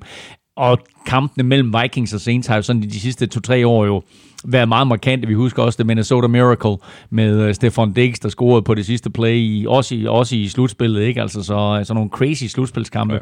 Og her, der spiller de så en kamp kort inden afslutningen på grundspillet, som kommer til at ikke nødvendigvis afgøre, om de kommer i slutspillet, men i hvert fald en, en vigtig kamp for, for begge mandskaber i kampen om, øh, om seedning. Uge 17, det er øh, udelukkende divisionsopgør, øh, og vi kan jo forhåbentlig øh, sandsynligvis se frem til, at flere af divisionerne de først bliver afgjort i den her 17. og sidste spillerunde. Og igen skal vi jo bare lige sige, det her det er jo sådan, som det ser ud nu. Det er klart. vi kan risikere, at den der spil U1, at den bliver rykket til at være øh, som afslutning på den her. Vi kan også risikere, at, hvad ved jeg, at de der spil U3 og 4 helt bliver rykket til afslutningen af sæsonen, eller måske bliver annulleret. Ja. Men som det ser ud nu, og som der er legnet op, så klassisk NFL, 16 kamp, 16 divisionsopgør. Mm. Nu har vi været igennem øh, de, øh, de 17 uger. Ja, vi Øh, skal lige fortælle, hvad der er i spil uge 17. Nå, men det kan blive godt. Chiefs, Ja. Chargers, Giants, Cowboys, Bucks, Falcons, ja, ja, Bucks, så, Falcons. ja, ja. Jamen, der, er, der er et par rigtig fede 49ers, kampe. Seahawks. Og, og det var den, den her, der lige, den, Ja. ting, den ting, der du lige skulle lægge mærke til, fordi Seahawks, ja. Seahawks ude mod 49ers i Jeg er glad for, 17. at, at det er, fordi det plejer at være den sidste øh, for Niners Seahawks øh, kamp, plejer nemlig at være i Seattle. Ja, men den, den har vi i NFC North så taget for jer i år. Tak, ikke? tak. Vi, vi tager de der udbanekampe. Uh, nej, så, så Seahawks mod 49ers er selvfølgelig super, super vigtigt. Uh, og uh, jamen, i det hele taget, så er det klart, at, at uh, alle divisionerne der, også fordi der jo er en ekstra slutspilsplads at spille om i år i henholdsvis NFC og AFC, så bliver de der divisionskampe rigtig vigtige i spil U17. Spørgsmål her fra Rasmus Brix Smedegaard. Øh, hvilke matchups ser I mest frem til i den kommende sæson? Øhm, da, da Rasmus øh, sendte det her spørgsmål, jamen, så besluttede vi os så for at lave et par top 5'er. Øhm, jeg kunne sagtens have valgt nogle af de kampe, som vi allerede har talt om. Øh, jeg har så prøvet at udvide lidt, så der ikke er alt for meget overlap. Øh, der, er- der er nok af fede kampe at vælge imellem. Men altså, jeg holder altså fast i U1, åbningskampen, Chiefs, Texans, Thursday night. Selvfølgelig. Den glæder jeg mig helt vildt meget til, fordi så er vi ligesom i gang. Ikke? Ja, ja, mega, mega fed kamp, ikke? Og, altså, og jeg vil jo bare nævne, altså jeg er nødt til at nævne to kampe fra, fra spil U1. Altså Vikings Packers selvfølgelig i Minnesota, den, den ser jeg jo frem til. Øh, mit lille hjerte glæder sig allerede. Og så er jo altså bare øh, Breeze mod Brady ja. i spil U1. Altså den, den skal man også se frem til. Ja. Så altså, det, er, det er i hvert fald en øh, af de kampe, jeg ser frem til i spil U1. Jeg har en anden øh, i øh, U1, det er 49ers Cardinals. Øh, det er jo et øh, divisionsopgør. Det er hjemmebane for 49ers, og de får besøg af Cardinals, der er sultne og er blevet øh, altså, ekstremt forstærket. Så jeg er Og for meget, meget for spændt Ja, ja, og på for den kamp. har haft øh, svært ved Ja. at, at håndtere øh, Kyler Murray og Kyler Murray-typer i det hele taget. Det, de kunne lige så godt have tabt de to kampe til Cardinals øh, i, i 2019-sæsonen. Altså, det Bestemt. var t- tætte kampe begge to. Ja.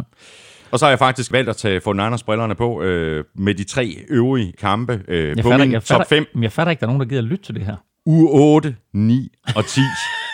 Uge 8, 9 og 10. Ja. Det er en pointe, det her. Det er et, et, et vildt stræk for 49ers, det her. Det er Seahawks 49ers, 49ers Packers og Saints 49ers. Det, oh, wow. Det er tre uger Det, havde de ikke sådan en fuldstændig vanvittig streak sidste år også? Og der, jeg tror faktisk, det var fire eller fem kampe. Ja, og det var vandt de fire af dem, gjorde det ikke det? Jo, det er jo, ret, ret godt kørende der. Ja. Ja. Okay, det, det, det er et giftigt uh, streak, det der. Hvilke, hvilke spiluger sagde du, det var? 8, 9 og 10. Okay, det er sådan lige midt i, Lige midt i sæsonen. sæsonen, Ja, ja. ja. Den, den. Øh, jeg har så valgt øh, ikke at tage de lille briller på, øh, selvom det her første hold, jeg vil nævne, det er lilla, fordi det er den kamp, vi talte om tidligere. Baltimore Ravens mod Kansas City Chiefs. Øh, I spil uge 3, Lamar Jackson imod Patrick Mahomes. Den skal man se. Øh, vi øh, nævnte også Tampa Bay Buccaneers. Brady imod Green Bay Packers, øh, og altså Aaron Rodgers imod, øh, imod Tom Brady. Øh, klart en, en kamp, der er værd at se frem til. Øh, New England Patriots mod San Francisco 49ers. Vi talte om den tidligere. Garoppolo møder øh, Patriots på hjemmebane i spil uge 7. Thanksgiving football, Steelers imod Ravens. Klart, det er sådan, at øh, der, der er noget at se frem til der den 4. torsdag øh, i november. Saints øh, hjemme imod Kansas City Chiefs i spil uge 15. Også et, et brag og en kamp mellem, øh, mellem Breeze og, og Mahomes, og som jeg nævnte lidt tidligere, også hvad jeg tror, der er en forsmag på Super Bowl. Og så glæder jeg mig altså bare, øh, og vi nævnte den før også, jeg glæder mig bare til den her kamp mellem Dolphins og Bengals. Altså, jeg glæder mig til at se Tua mm. imod Joe Burrow. Bare se, hvad de kan, de her to unge knægte. Nu er vi selvfølgelig så langt hen i sæsonen. Det her det er spil uge 13. Nu er vi selvfølgelig så langt hen i sæsonen, så vi, så vi har en, en, en rimelig god fornemmelse af formodentlig, hvad, hvad Joe Burrow kan, og så må vi se, hvor meget Tua han har spillet på det tidspunkt der. Men jeg håber, at begge to får stor impact for deres klubber, og jeg håber, at det her det, det bliver en kamp, øh, som vi kommer til at se frem til i årene fremover også. Nå, men øh, hvis vi ser på øh, strength of schedule, mm. så øh, noterede jeg mig her den anden dag, jeg tror faktisk, det var på Gud Klud, øh, at jeg læste, at øh, det er Patriots, der har det sværeste program. Øh, spørgsmål her fra øh, Frederik Busk. NFL snakker meget om strength of schedule, som er beregnet ud fra sidste års records. Burde man ikke i stedet vurdere den ud fra en form for power ranking efter free agency-perioden, som ligger efter draften, altså med andre ord nu. Det virker til at være et øh, klassisk, hvad kan vi bruge disse data til fra NFL Analytics-verdenen. Jo, og det har sådan traditionelt været en måde at se på, hvem har det sværeste eller det letteste kampprogram.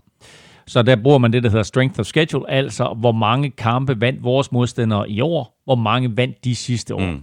Men det kan du ikke bruge til noget som helst, fordi der er spillere, der er gået på pension, der er spillere, der har skiftet klub, Tom Brady, Philip Rivers, etc., og der har været en draft. Øh, der var spillere, der var skadet sidste år. Ben Roethlisberger, der pludselig kommer tilbage, etc., etc. Så der er så mange faktorer, som indgår i det her, at strength of schedule egentlig ikke rigtig kan bruges til noget. Det man i stedet for kunne, det var øh, at kigge på, øh, hvad eksperter vurderer som antallet af sejre, en klub får i den kommende sæson, mm. og så bruge strength of schedule ud fra det. Og øh, der øh, var jeg inde og kigge på en, øh, noget, der hedder Sharp Football Analytics, og de har simpelthen lavet den her med, hvis vi antager, at den og den klub får så og så mange sejre, hvad giver det for, så for en strength of schedule? Og kigger man på det, så er det mandskab, der har det klart sværeste kampprogram i den kommende sæson, Indianapolis Colts. Øh, det er altså helt op på over 60 procent af øh, kampe, som, som holdene fra sidste år vandt mm. øh, til, den, til, til den kommende sæson. Tennessee Titans har det næst sværeste. Cleveland Browns tredje sværeste. Og så følger de ellers af Ravens, Chargers, øh, Bears, Steelers. Øh, alt sammen svære programmer. Og i den anden ende, lette kampprogrammer. Atlanta Falcons har det letteste kampprogram af alle andre. New York Jets og New York Giants. Øh, næst, næst letteste og tredje letteste. Raiders og Broncos kommer derefter, og så ellers Panthers, Rams og Redskins, mm. og så ligger Patriots der midt i, hvor de med det kampo, eller med den normale strength of schedule, der havde de jo det sværeste program, ja, men her der ligger de altså sådan meget i et, i et stort midterfelt. Og hvor, hvor sagde du, du havde fundet det der? Det er noget, der hedder uh, Sharp Football Analytics, okay. uh, som uh, er en fyr, der hedder Warren Sharp, som, mm. som blandt andet uh, yes. analyserer den her type ting. Jeg kunne faktisk godt tænke mig, at der var nogen, der uh, kiggede uh, Las Vegas i kortene, og kiggede på over-under på samtlige kampe som de har jo, legnet op det, nu, men, ikke? Jo, men det er jo præcis det, han gør. Er det det, han gør? Ja, ja, han tager, han tager jo simpelthen... Hvad, Godt. Hvad, hvad, hvad, Fordi hvis der er nogen, der har styr på det, så er det, ja, det så er det drengen i Las Vegas. Ja, da jeg sagde, da jeg sagde eksperter, der mente jeg egentlig bookmaker. okay. Nå, det glemmer dem. Så taler vi dybest set om det samme. Godt, så har vi et spørgsmål her fra øh, Alex Munk Hjort. Øh, han starter med at skrive sådan her, sølvpapirshatten på. Tampa Bay Buccaneers syv sidste kampe er enten hjemme eller i en dome. Altså skal Old Man Brady ikke spille i kulden før et eventuelt slutspil. Det koldeste, han kommer til at opleve i sæsonen, det bliver i Carolina i u 10. Gør NFL noget ekstraordinært for, at Brady's sæson hos Bucks ikke bliver en fiasko? ja, man starter jo med at sige, på, på med sølvpapirshatten, ikke? oh, men er, det, er, er det et tilfælde? Ja, men det er, det er en af de store konspirationsteorier, og øh, øh, lidt i den samme boldgade, som jeg også nævnte tidligere, så spiller Patriots og Brady jo ikke på samme tid før i spil uge 15. Så der er altså taget hensyn mm. til de her fans. Jeg tror ikke, at der er taget hensyn til Tom Brady, og det er sådan, at den, den gamle krop der, at den ikke skal udsættes for alt for meget kulde. Nu kan det jo rent faktisk godt blive koldt i Tampa ja, i december. Mm. Men, øh, men altså, det vil jo være, det vil jo skabe ramaskrig, øh, drama, skandale, etc., hvis det kom frem, at der var taget hensyn til det. Ja. Og nu sagde vi uh, strength of uh, schedule. Der er jo uh, andre ting, der har indflydelse på, uh, hvor, hvor, hvor hårdt et uh, program uh, de enkelte hold uh, de har og får. Uh, fordi der er jo en kæmpe stor forskel på, hvor meget de enkelte hold de skal rejse. Uh, det er ikke helt ligegyldigt med den her rejsen frem og tilbage mellem tidszoner. NFC Vest har det hårdt i år, fordi de er matchet med både AFC East og NFC East. Ja, og traditionelt har øh, NFC West det jo øh, hårdt øh, sammen med øh, San Diego Chargers. Nu har du spillet sangen en gang, du kan ikke gøre det igen. Men, øh, men fordi de ligger der på vestkysten, og er ret langt fra alt andet fodbold, så er det klart, at så kommer der lige en, en nu er, er, er Oakland Raiders selvfølgelig flyttet til Las Vegas, ikke? men så kommer der lige Denver og Kansas City, og så kommer de der par, par, par øh, fodboldklubber i, i, i Texas og Minnesota, ikke? Uh, Wisconsin, men så kommer du over på østkysten, og der ligger de jo simpelthen som perler på en snor. Mm. Og det vil sige, at de traditionelt ikke skal rejse nær så langt som holdene på vestkysten. Og ser vi på antallet af rejsekilometer i år, så er det også helt markant at Seahawks har klart flest af alle øh, 47.000 kilometer skal de ud og rejse. Øh, de skal blandt andet til Miami, til Buffalo og til Philadelphia og Washington.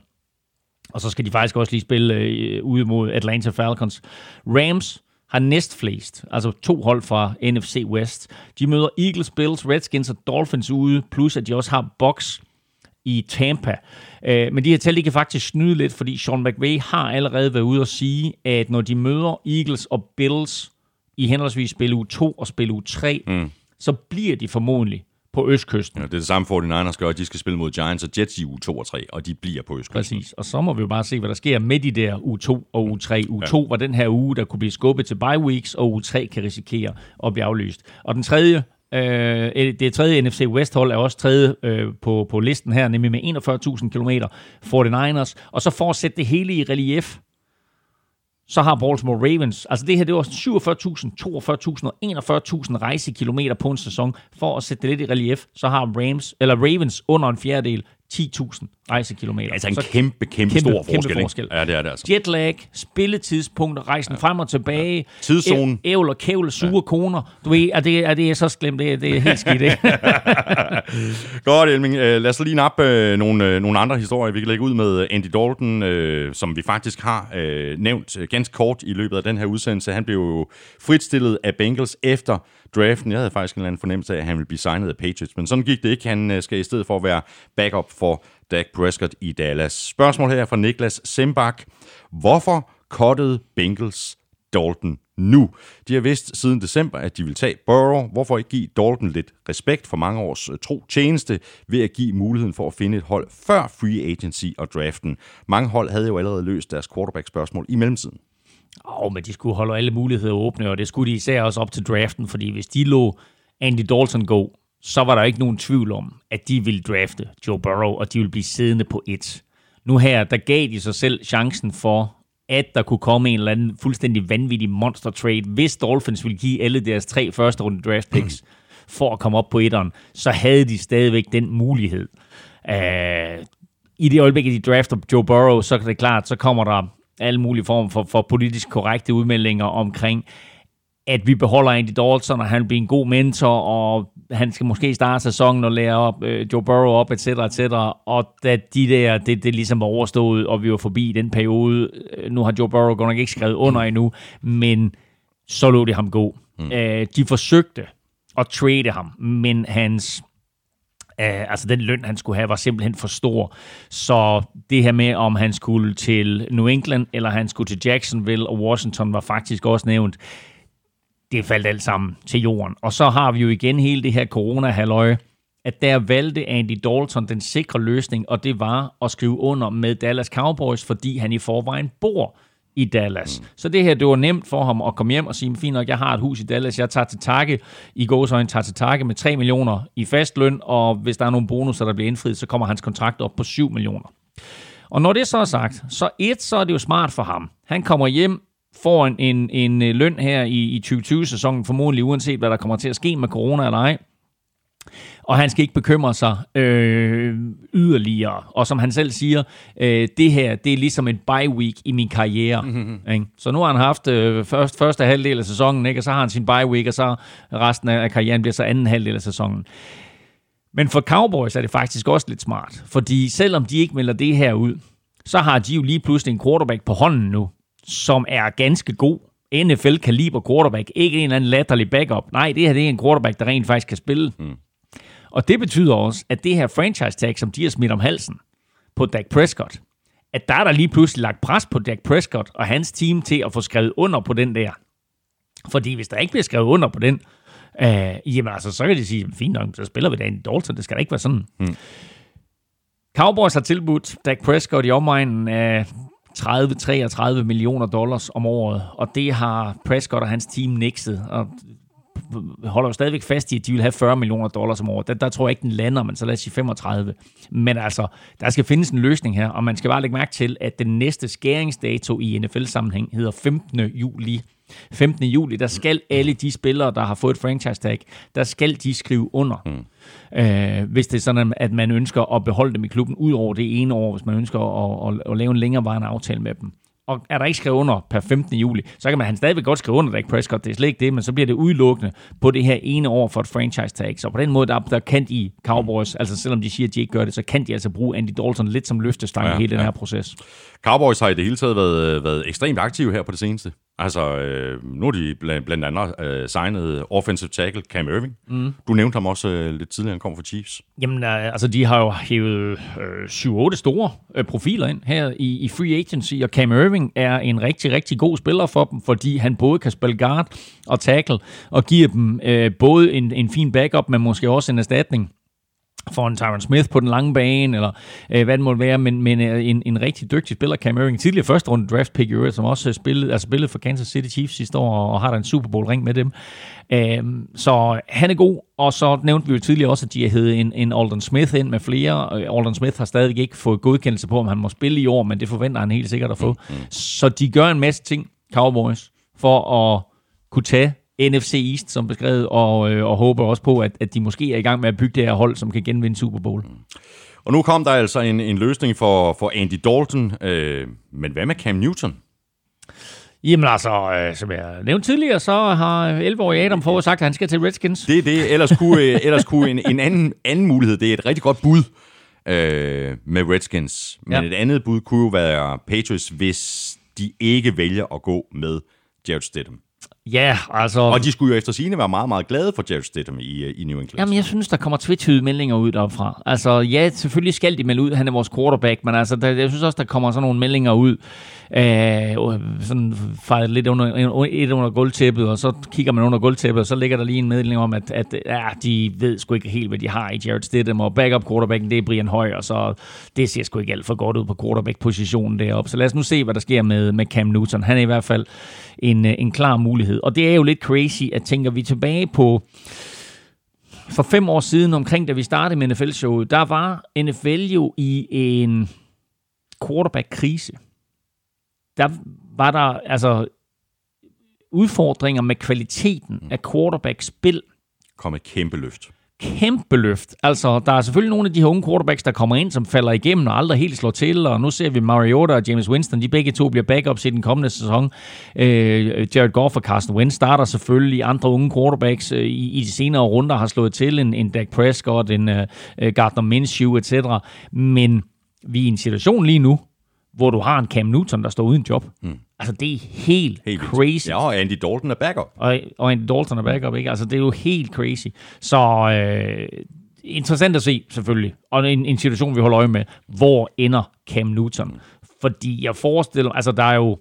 Reelt set er der... Hvad skal vi sige? Der er tre starterpladser tilbage lige nu, ikke? Altså, Redskins som nævnt, Patriots som nævnt. Og kunne han gå ind i Jaguars og blive starter der, i stedet for Gardner Minshew? Eller satser de på den unge knægt? Jeg tror, de satser på den unge knægt. Øh, eller og, det håber jeg, de gør. Ja, og, og det er de egentlig også. Altså, mellem linjerne har de også sagt, at de gør det, fordi de har signet Mike Glennon som backup quarterback. Ja, og når ja. du signer Mike Glennon som backup quarterback, så siger du, du må for alt i verden ikke blive skadet.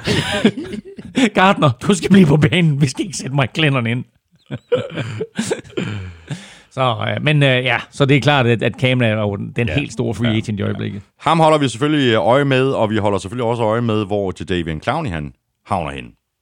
Stadigvæk også øh, stort ubesvaret spørgsmål. Øhm, jeg tror fælles for dem begge, så øh, vil de jo gerne have en stor løncheck.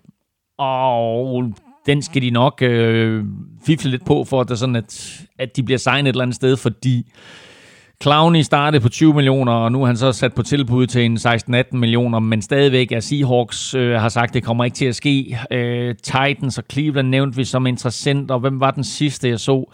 Det kan, der var en fjerde klub, der er kommet i spil lige nu, øhm, og, og stadigvæk så er hans, ja. hans pris simpelthen for dyr, så, så han, er, han er også på det, på, på det frie marked. Mm. Og så har vi en, en spiller, som der måske også godt kunne øh, gå hen og blive øh, rift om i, i free agency. Øh, det er Larry Warford. Øh, Saints har fristillet Larry Warford, ja, ja. offensive guard. Ja, ja, og, og øh, jeg vil sige crazy, men det er faktisk ikke så crazy, fordi Saints jo øh, draftede Cesar Ruiz i første runde, og i det øjeblik, de gjorde ham, så stod det klart, at, at øh, han selvfølgelig skal spille, og det stod også klart, at det formodentlig ville komme til at gå ud over Larry Warford. Uh, Larry Warford, uh, super solid spiller, blev draftet af Lions i tredje runde, uh, kommer til uh, Saints og spiller der, uh, og uh, har været i Pro Bowl i sine sidste tre sæsoner. Uh, 17 og 18 var berettiget, 19 var måske mere på navn, men uh, Saints følte altså, at det var tid til at, at gå i en anden retning. Så de draftede Cesar Ruiz, og så lå de så Warford gå, og uh, dermed så sparede de omkring 7 millioner på lønloftet men de må have haft virkelig, virkelig stor tiltro til, at Larry Warford var manden, de skulle sige farvel til, og ikke Andrews Pete på den anden guard, fordi Andrews Pete fik en eller anden fuldstændig vanvittig kontrakt til 15 millioner dollars, hvilket er meget, meget højt for en offensive guard. Så de signede altså Andrews Pete, draftede Cesar Ruiz, øh, og, øh, og smed Warford på porten. Så hvis du kigger på altså med Warford som free agent lige nu, så er de tre store, det er de tre, du lige har nævnt. Mm. Cam Newton til Damien Clowney og Larry Warford. Ja. Og Warford vil også gerne have boksen. Der snakker vi 8-10 millioner, og den skal han også nok lige øh, skrue lidt ned for ambitionerne på, for at det sådan, at han signer et sted. Men han kommer til at skrive under med en eller anden klub, og kommer til at starte fra dag 1. Ja. Spørgsmål her fra Nikolas øh, Lisevski. Øh, hvilke topnavne er der tilbage i free agency, og hvor tror I, at de ender? Ja, nu har vi jo allerede øh, lige siddet og talt om Cam Newton og Jadavian Clowney og, og Warford, men der er der andre navne, vi kan, vi kan nævne. Everson Griffin, Everson Griffin fra Minnesota Vikings, selvfølgelig spændende også at se, hvor han ender. Og så er der to spændende cornerbacks, øh, Darkeith Dennard og Eli Apple, som jo begge to havde fået kontrakter. Hmm. Øh, og så øh, af urensagelige årsager, så bliver de her kontrakter øh, revet i stykker. De når ikke at skrive dem under på grund af corona og så videre. Så nu står de begge to uden arbejdsgiver. Så altså to dygtige cornerbacks der. Øh, du har en Logan Ryan, som også er blevet fritstillet. Også en cornerback fra, øh, fra, fra Tennessee Titans, så han er i hvert fald et, et, et super spændende navn. Eric Reed, han er stadigvæk ja. safetyen fra, fra Carolina Panthers, der lidt overraskende blev fritstillet også er på markedet. Du har Snacks Harrison, som selvfølgelig er en rollespiller på en eller anden måde. Han skal ind øh, på et hold, der har, har brug for, for en, du ved, som, som kan snakke øh, lidt real estate der i midten af banen, ikke? og sørge for, at man ikke lige løber omkring ham, men han er da helt klart en, en spiller, man skal holde øje med. Devonta Freeman, øh, running backen for Falcons, ikke? hvor meget har han tilbage i stingerne? Jason Peters, offensive tackle for Eagles, som så sent som i går var ude og sige, hey, jeg holder mig i form, jeg er klar, hvis der er en klub, der ringer, så, så er jeg uh, fit for fight. Cameron Wake, edge defender, ikke? altså pass rusher. Uh, Delaney Walker, hvor meget er han tilbage i tight enden, ikke? Altså der er rigtig, rigtig mange gode spillere tilbage, og eller faktisk, faktisk ved jeg, at i dag her tirsdag, der kommer vi med en artikel på, på Gud Klud over top 10 free agents. Mm. Det bliver spændende at, at, at følge, og der er sandsynligvis, eller det er der øh, stensikkert, øh, nogle af de her navne, som vi lige har nævnt, som vil blive signet inden sæsonen den starter. Mm. Men det handler, så, handler jo om øh, for, for de her spillere at holde sig i gang og holde sig i form, og så kommer der jo skader i løbet af en sæson, og så er, er det meget veltænkeligt, at de på et eller andet tidspunkt kommer tilbage og finder en klub. Ja, jeg er helt sikker. Hvis de ikke lige har signet inden sæsonen går i gang, så skal de nok øh, få, få et job et eller andet sted. Men det er klart, at der er nogle af de her også, som har spillet deres sidste øh, NFL-kamp. Altså Devonta Freeman, hvor meget har han tilbage i tanken? Ja, ja. Running backs, de får tæsk, og plus de, så er, er de for gamle og for ineffektive, for dyre i forhold til, hvad de leverer. Mm. Så øh, spændende at se, om, om Devonta Freeman han har en, en karriere fortsat. Mm. En, øh, en anden running back, øh, der nægter at... Øh sige farvel til karrieren. det er god gammel Frank Gore. Han arbejder lige en sæson mere. Sin 16. sæson som running back. Han har skrevet under på en etårig aftale med Jets. Og så kommer han jo faktisk til at, at spille under Adam Gase igen. De havde jo fornøjelsen af hinanden i, øh, i Miami. Ja, ja, og, og altså draftet samme årgang som Alex Smith tilbage i 2005. Øhm, fik du jo set den der Alex Smith-dokumentar? Vanvittig fed dokumentar. Kæft, jeg, jeg er blevet mega Alex Smith-fan. Altså helt vildt. Og han er simpelthen bare så, og det har han jo alle dage været. Ja, ja. Han har været så super sympatisk, ja, ja. ikke? Uh, men uh, draftet i 2000... Men please, lad nu være med at prøve at komme tilbage og spille fodbold. Det, det, det, det vil han, han tilbage at spille. Ja, men, ja. Men, men så er det godt, at der er rigtig, rigtig mange dygtige quarterbacks, som vi lige har talt præcis, om, så, så der måske præcis. ikke er plads til ja, ja. Oh, du. Jamen, jeg håber også, at han har tjent nok penge til, at han ikke behøver at spille mere. Ja. Men, men, men det er sådan en, jeg tror, det er sådan et det ultimative mål for ham. Det er at vise, at han kan komme sig over det ja, her. Ja. Um, men det sjove det hele, det er jo i den der dokumentar, det havde jeg egentlig glemt, men jeg kunne godt huske det, da det kom frem. Redskins var 6 og 3 og føre NFC East, da han bliver skadet. Ja. De var skide gode mm. med Alex Smith som quarterback. Det skal man bare lige tænke på, ikke? Han kommer fra Chiefs, hvor han har ført dem til slutspillet. Spil u 17, der øh, får han lov til at sidde på bænken, fordi Chiefs allerede er sikre på slutspillet, og, og deres seedning kan ikke ændre sig og så videre. Så sætter de en ung knægt ind, der hedder Patrick Mahomes, der lige skal ind og prøve det der i NFL. Og så trader de Alex Smith til Redskins, Patrick Mahomes, bliver quarterback, gør det selvfølgelig fantastisk og så videre, ender med at blive, blive MVP. Uh, og så kommer Alex Smith til Redskins og fører dem til 6-3 og fører NFC East, og så bliver han skadet. Mm. Han spillede godt i Redskins, indtil han blev skadet. Han spillede godt i Kansas City, mens han var der, ja. og han spillede, han havde en, en forrygende sidste sæson for 49ers. Den start, som uh, Alex Smith havde uh, i San Francisco, jamen det har jo også han været... Det, havde- det, det, ny, ny head coach nærmest hver eneste år, ny uh, offensiv system, Præcis, altså ja.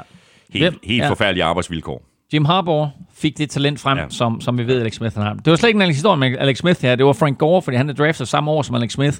I, i 2005 spillede sine første 10 sæsoner for 49ers, inden han så skiftede til Colts, hvor han var i tre sæsoner. Og så har han faktisk været i en ny klub de sidste fire år. Colts i 17, Dolphins i 18, Bills i 19, og så New York Jets i 20, og dermed altså tre AFC East-hold øh, i træk. Øhm, og en af grundene til, at, øh, at øh, Jets hæv ham ind, det var jo, at øh, Adam Gase et øh, kendte ham, og to sagde, en af de sværeste spillere, jeg har, har haft, som jeg skulle gameplane imod, mm. var faktisk øh, Frank Gore. Så øh, en, en øh, rigtig, rigtig dygtig spiller, som har den der Emmett Smith-kvalitet, som gør, at han altid ved, hvor han skal løbe hen, og hvor han bliver ramt mindst, og han ved, hvor hittet kommer fra. Og på den måde, der kan du altså beskytte dig selv. Og det er jo en undervurderet kvalitet hos running backs, at de netop ved, de har en fornemmelse af, okay, designet, spillet er designet til at gå herover. Det vil sige, han blokker ham, han blokker ham, jeg skal løbe der, og så skal jeg lave det kort der, og det vil sige, at den første spiller, der rammer mig, det kommer formodentlig fra ham der, fra den vinkel. Har du styr på det, og det er jo rigtig, rigtig mange ting, du, du, du skal processe på ganske kort tid. Øh, men har du styr på det, så er der faktisk en god sandsynlighed for, at du ikke bliver ramt lige så hårdt, som du ville normalt, mm. og du ikke tager et, et unødvendigt skrald, og du er i stand til at beskytte dig selv igennem en kamp, en sæson og en karriere. Og det er jo faktisk øh, Emil Smiths aller, aller største kvalitet, og det er lidt det samme Frank Gore har, og det er også derfor, han skal i gang med sin 16.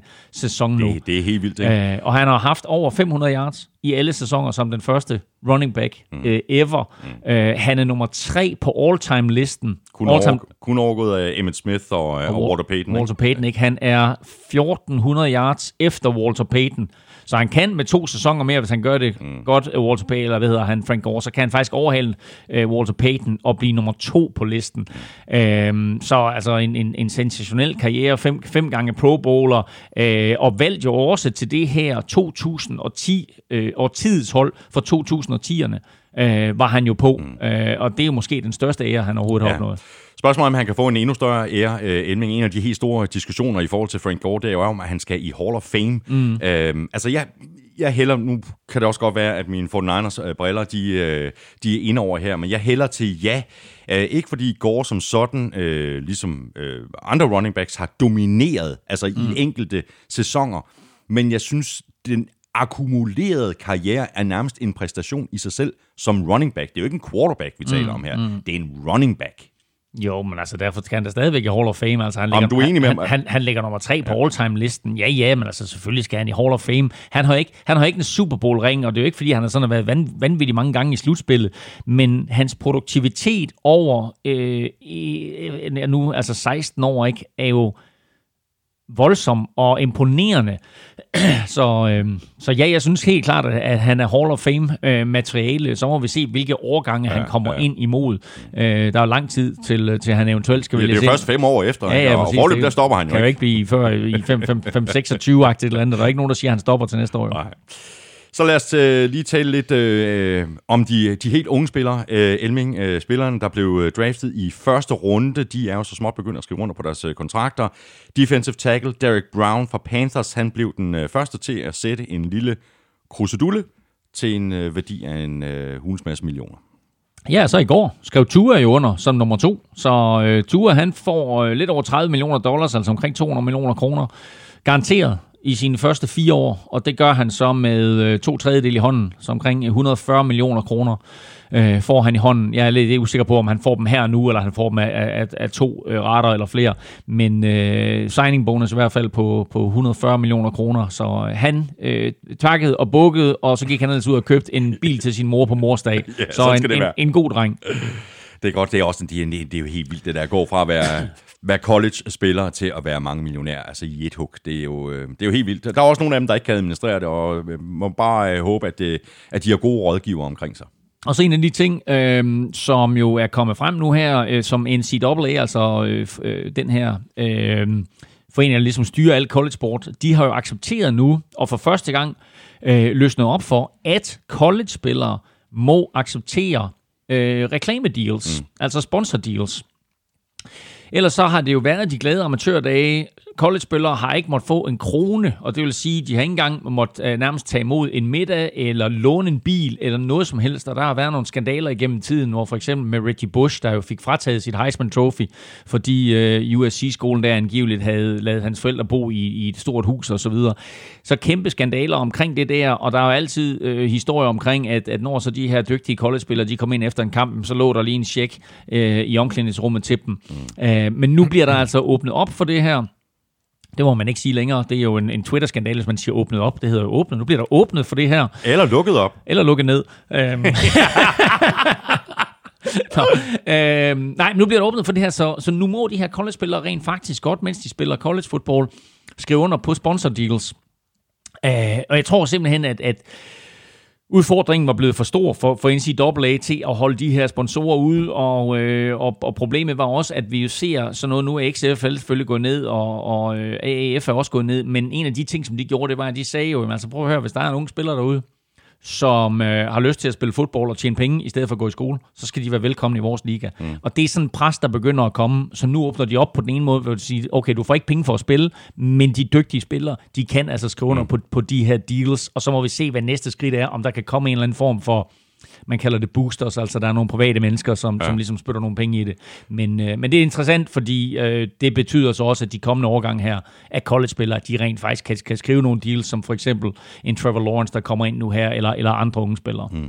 Og så noget andet øh, i forhold til college-spillere, så har John Harbaugh jo foreslået, at, øh, at unge spillere kan indgå i draften, altså udenom den der treårsregel, som vi faktisk har, har, har talt om i, i flere omgange. Præcis, og det, det er jo lidt interessant. Og nu har han foreslået, at han har foreslået det, øh, to ting. Han har foreslået et, at man skal øh, kunne øh, altså den her treårsregel skal droppes simpelthen, og at unge spillere, som har et unikt talent, at de skal have lov til at komme ind i NFL øh, i stil med det, vi for eksempel har set i NBA med for eksempel øh, Kobe Bryant, eller Kevin Garnett, eller LeBron James.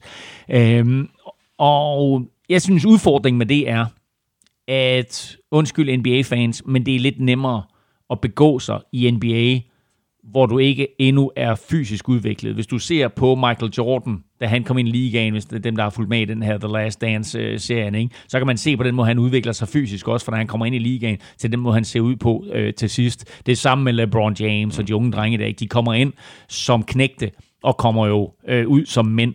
Og der skal du altså bare have lidt mere sul på kroppen, lidt mere styrke, lidt mere øh, altså muskelmasse bygget på, som du får som mand ved at spille i NFL. Men har vores sige, at der er, nogle, der er nogle enkelte her, som rent faktisk kan klare sig i NFL i en tidlig alder. De skal have chancen. Mm. Og den anden ting, han så foreslår, det er, hvis du så vælger at sige, jeg vil gerne i NFL tidligt, og du ikke bliver draftet, så skal du ikke have opgivet din amatørstatus og skal kunne komme tilbage på skolebænken. Hvis du nu her som college-spiller siger, jeg vil gerne være NFL-spiller, jeg går i draften, så opgiver du automatisk din amatørstatus og kan ikke komme tilbage og spille college football. Men John Harbaugh siger, hvis nu der er en ung knægt, som gerne vil have chancen, han ikke bliver draftet, så kan han komme tilbage til, mm, til college football. Og lad os sige, at han bliver draftet i fjerde runde, så kan det også være, at han stadigvæk kan komme tilbage og spille college football. Mm. I forhold til øh, draften øh, næste år, øh, så sendte du mig en, øh, en mail. Du sendte mig mange mm. mails øh, i går. Ja, jeg, sendte, jeg, sendte, jeg sendte også dig mange mails. Ja. Men noget, noget sjovt, du, du skrev, det var, øh, at øh, alle 32 hold har jo deres eget pick altså i næste ja. års draft. Vi ved selvfølgelig ja. ikke, øh, hvornår de drafter. Det, ah, det, det kommer jo først til at blive afgjort i, ja. i løbet af sæsonen. Men der er ikke nogen trades eller noget som helst, så alle hold har deres pick i første runde. Præcis, og prøv at tænke på i år, ikke? der var seks mandskaber, og det blev endte så med at blive syv, fordi, øh, fordi Patriots også traded ud af første runde. Der var syv mandskaber, der ikke havde noget pick i første runde. Dolphins havde tre, Vikings havde tre, eller to, øh, Raiders havde to, øh, hvad er det mere, der havde? Der var, 49ers havde, 49ers havde to, ikke, et cetera, et cetera. Øh, til næste år, i 2021-draften, der er der 32 picks fordelt på 32 klubber. Hvordan de så bliver fordelt, det må vi så se. Der er en lille ekstra udfordring her, og det er, hvad kommer der til at ske med coronakrisen? Fordi hvad nu, hvis sæsonen bliver aflyst? Drafter vi så efter samme rækkefølge igen? Altså tager man så øh, og siger, Nå, så, så holder vi bare fast i 2019-sæsonen. Får Bengals så igen det første pick? Øh, hvad, hvad kommer der til at ske? Uh... En, anden, en, anden, en anden ting er, nu har vi haft draften. Så har vi det her, der hedder supplemental draft, hvor unge spillere siger, jamen okay, jeg var ikke med i den oprindelige draft, men jeg vil gerne egentlig ind i NFL nu. Øh, hvis nu der ikke er nogen draft til næste år, får vi så et hav af spillere at se i supplemental, eller hvis der ikke er nogen sæson nu her, og vi først skal til at vente til draften til næste år, får vi så et hav af spillere øh, til at komme ud og, og, og hoppe i supplemental draften nu her, fordi der heller ikke kommer nogen college-sæson. Ja. Så altså, der er, nogle, der er, Der er nogle, mange bolde i der, luften. der er og nogle lidt interessante aspekter her. Ja, det, det, det er helt vildt. Lad os nu bare håbe, øh, det der med, at, øh, at, at de skulle drafte efter samme rækkefølge, som de lige har draftet efter, det er jo fuldstændig urimeligt. Hvordan vil du ellers gøre det? Jamen, I've got no idea. Træk lod. Ja? Det ville være mere ja, fair, ikke? Ja, men, jeg kan, men det er sjovt, for jeg kan se dig i øjnene nu, at du, du har slet ikke tænkt den situation. Nej, der du havde har slet ikke tænkt den Nej, tanke. det er jo skrækkeligt. Ja. Så hvis NFL-sæsonen bliver aflyst, så står vi med en gigantisk udfordring. Ikke? Mm. Så står vi med den udfordring, sådan at, at, at så kan Bengals også vælge Trevor Lawrence. ja, det er stærkt. og, og en anden konsekvens af coronaen, øh, Elming, det var jo, at, at, at øh, draften ikke blev afholdt i Las Vegas, og så var der måske nogen, der havde forestillet sig, at okay, så får de draften næste år. Præcis. Det gjorde de så ikke. Nej, det bliver, det, Det er Cleveland. Cleveland. Ja, ja, lige nøjagtigt. Så, så draften skal være i Cleveland til næste år, og er den sidste weekend, øh, sidste weekend i april, første weekend i, i maj, for det hedder, jeg tror, det hedder den 28. april til 1. maj til næste år, og så må vi se, om ikke Vegas de kommer tilbage på tapetet i, i 2022, mm. men, øh, men lige nu der er det i hvert fald Cleveland, og så er, er Vegas i første omgang blevet snydt for draften, ikke? Ja. og så slipper vi det for at se folk blive sejlet ud på en eller anden ø. Det er jo også den mest dødssyge idé. Fuldstændig ikke. Ja. Altså, og, og ved du hvad, ikke? Altså, som vi lidt talte om i draftshowet også, det var jo fedt det her. At se øh, trænerne og general managers med flere sidde derhjemme, Ja, og præcis. familiehyggen og så videre. Ja, Be- det, det bigger- gav noget jo. Bigger isn't necessarily better. Nej. Nej, Så. nej. men øh, jeg er glad for, at jeg sagde det allerede inden, at, øh, at draften den blev, blev afviklet, at jeg så frem til den her draft, og jeg troede faktisk, at det måske kunne ende med at blive, øh, ja, faktisk en fordel og mere interessant. Nå, ved du hvad, øh, Elming, i, i sidste uge, øh, den øh, 3. maj, der var der jo frist for øh, femteårs optioner, altså hvor de hold, der draftede en spiller i første runde i 2017, der skulle de beslutte sig for, om de ville øh, forlænge kontrakten med et år for de pågældende spillere. Øh, der er en rigtig fin oversigt øh, på øh, gulslyd.dk, hvor alle spillerne fra første runde er legnet op.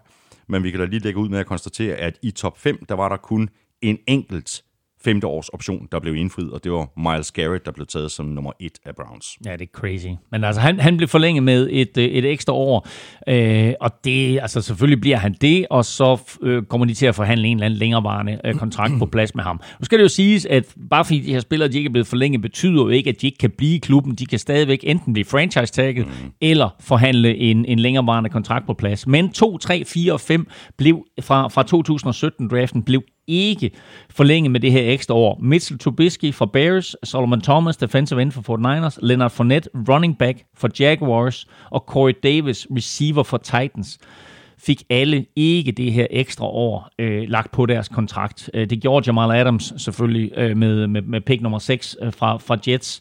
Øh, Mike Williams gjorde også med pick nummer 7, og naturligvis Christian McCaffrey, som dog har skrevet under på sin kontraktforlængelse. Mm, mm. Fire år, 64 millioner dollars. Patrick Mahomes som nummer 10, selvfølgelig. Øh, Deshaun Watson naturligvis. Øh, den største overraskelse for mig var Malik Hooker. Mm. Safety for Colts, som da han blev draftet i 2017, der sagde vi, wow, sikke et stil, fantastisk øh, spiller, burde måske have været top 5 spiller, nu falder han en ned på 15. Øh, har selvfølgelig været en del skadet, men altså når han er skadesfri, så synes jeg, han er et monster og skide sjov at se på.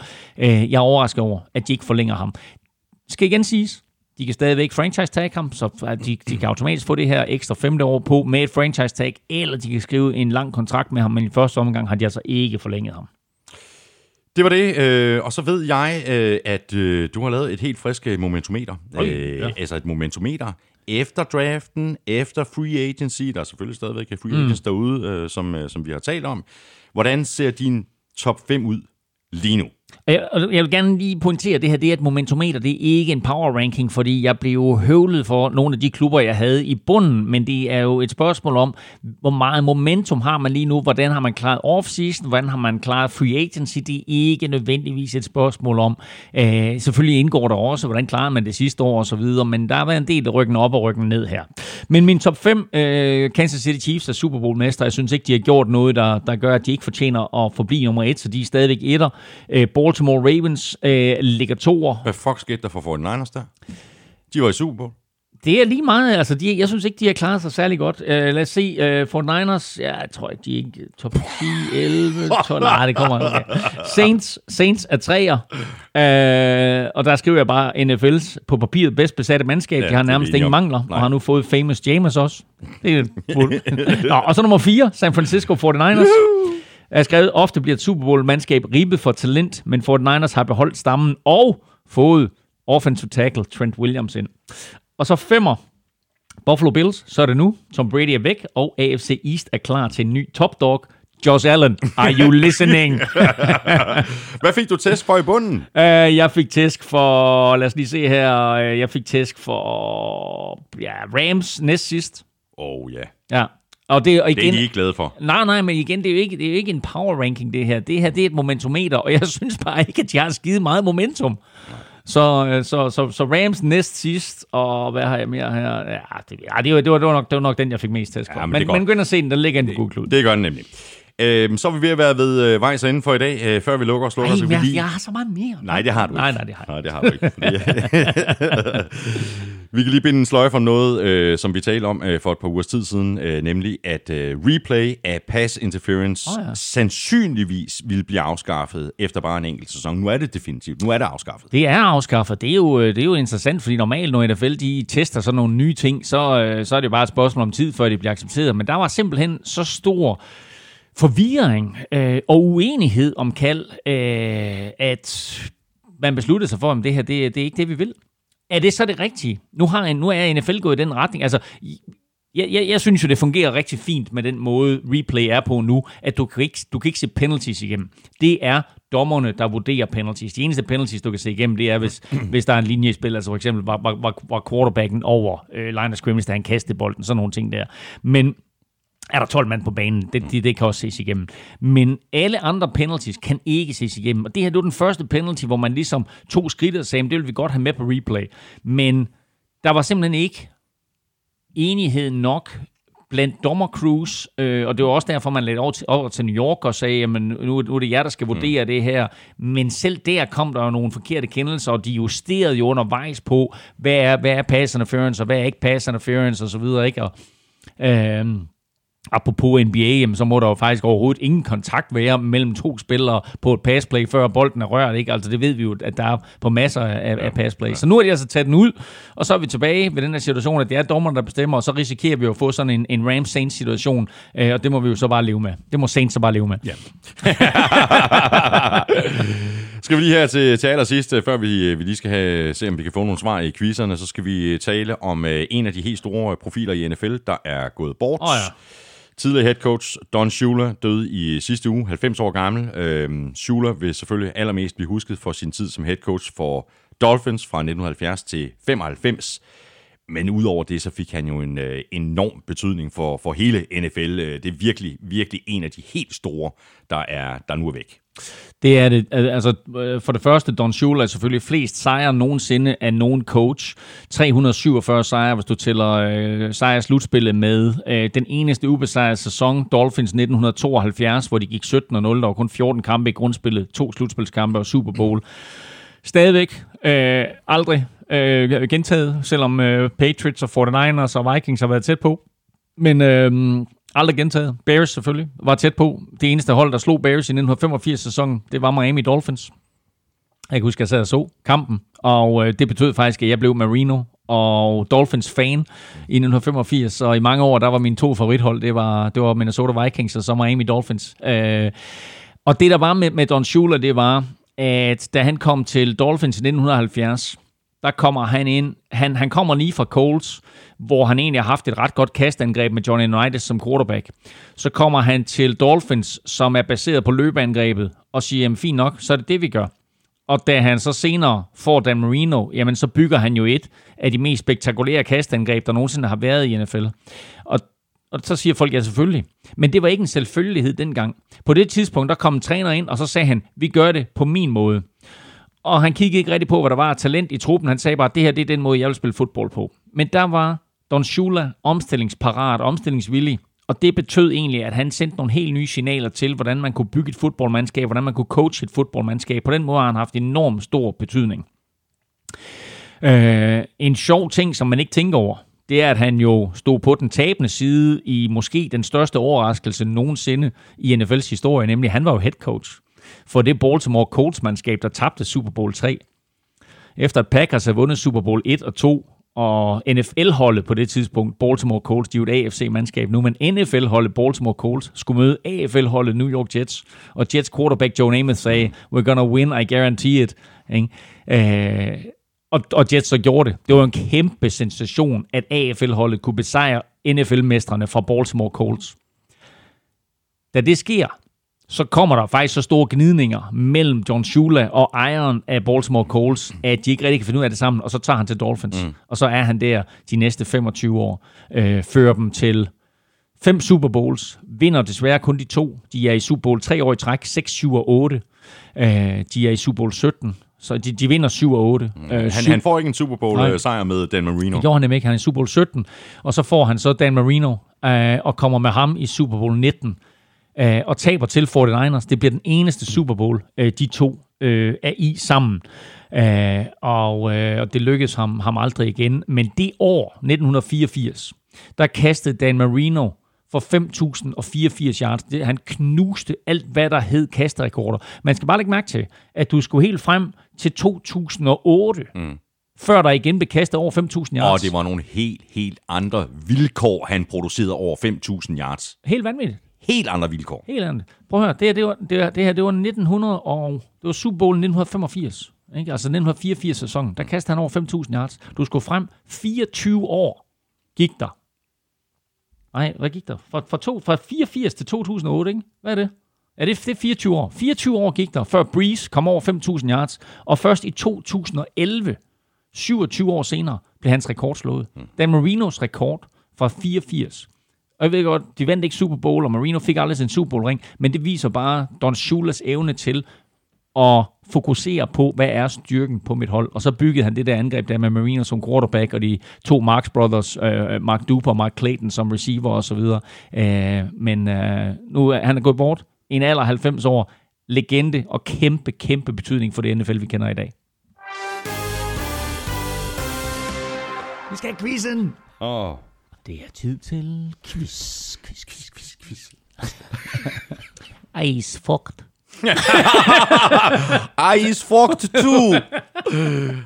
Åh, oh, er det, det var der går først, ikke? Åh, oh, jo. Okay, jeg skal lige finde... Uh, jo, godt så. Uh, ja, uh, Så det der, var- der, er 10, der er 10 point at hente. Hvilke 10 spillere uh, har haft flest 200-yard kampe i karrieren, både rushing og receiving?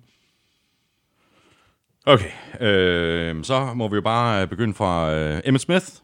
Uh, er ikke på listen. Er det rigtigt? Så. Really? yes. Ja, det er også vildt nok. Nå, Walter Payton. Walter Payton er på. Han er træer. Tre, jeg skriver lige noget. Jeg har skrevet noget. Øhm, Adrian Peterson. Er del 5'er. Okay. O.J. Simpson. Er nummer 4.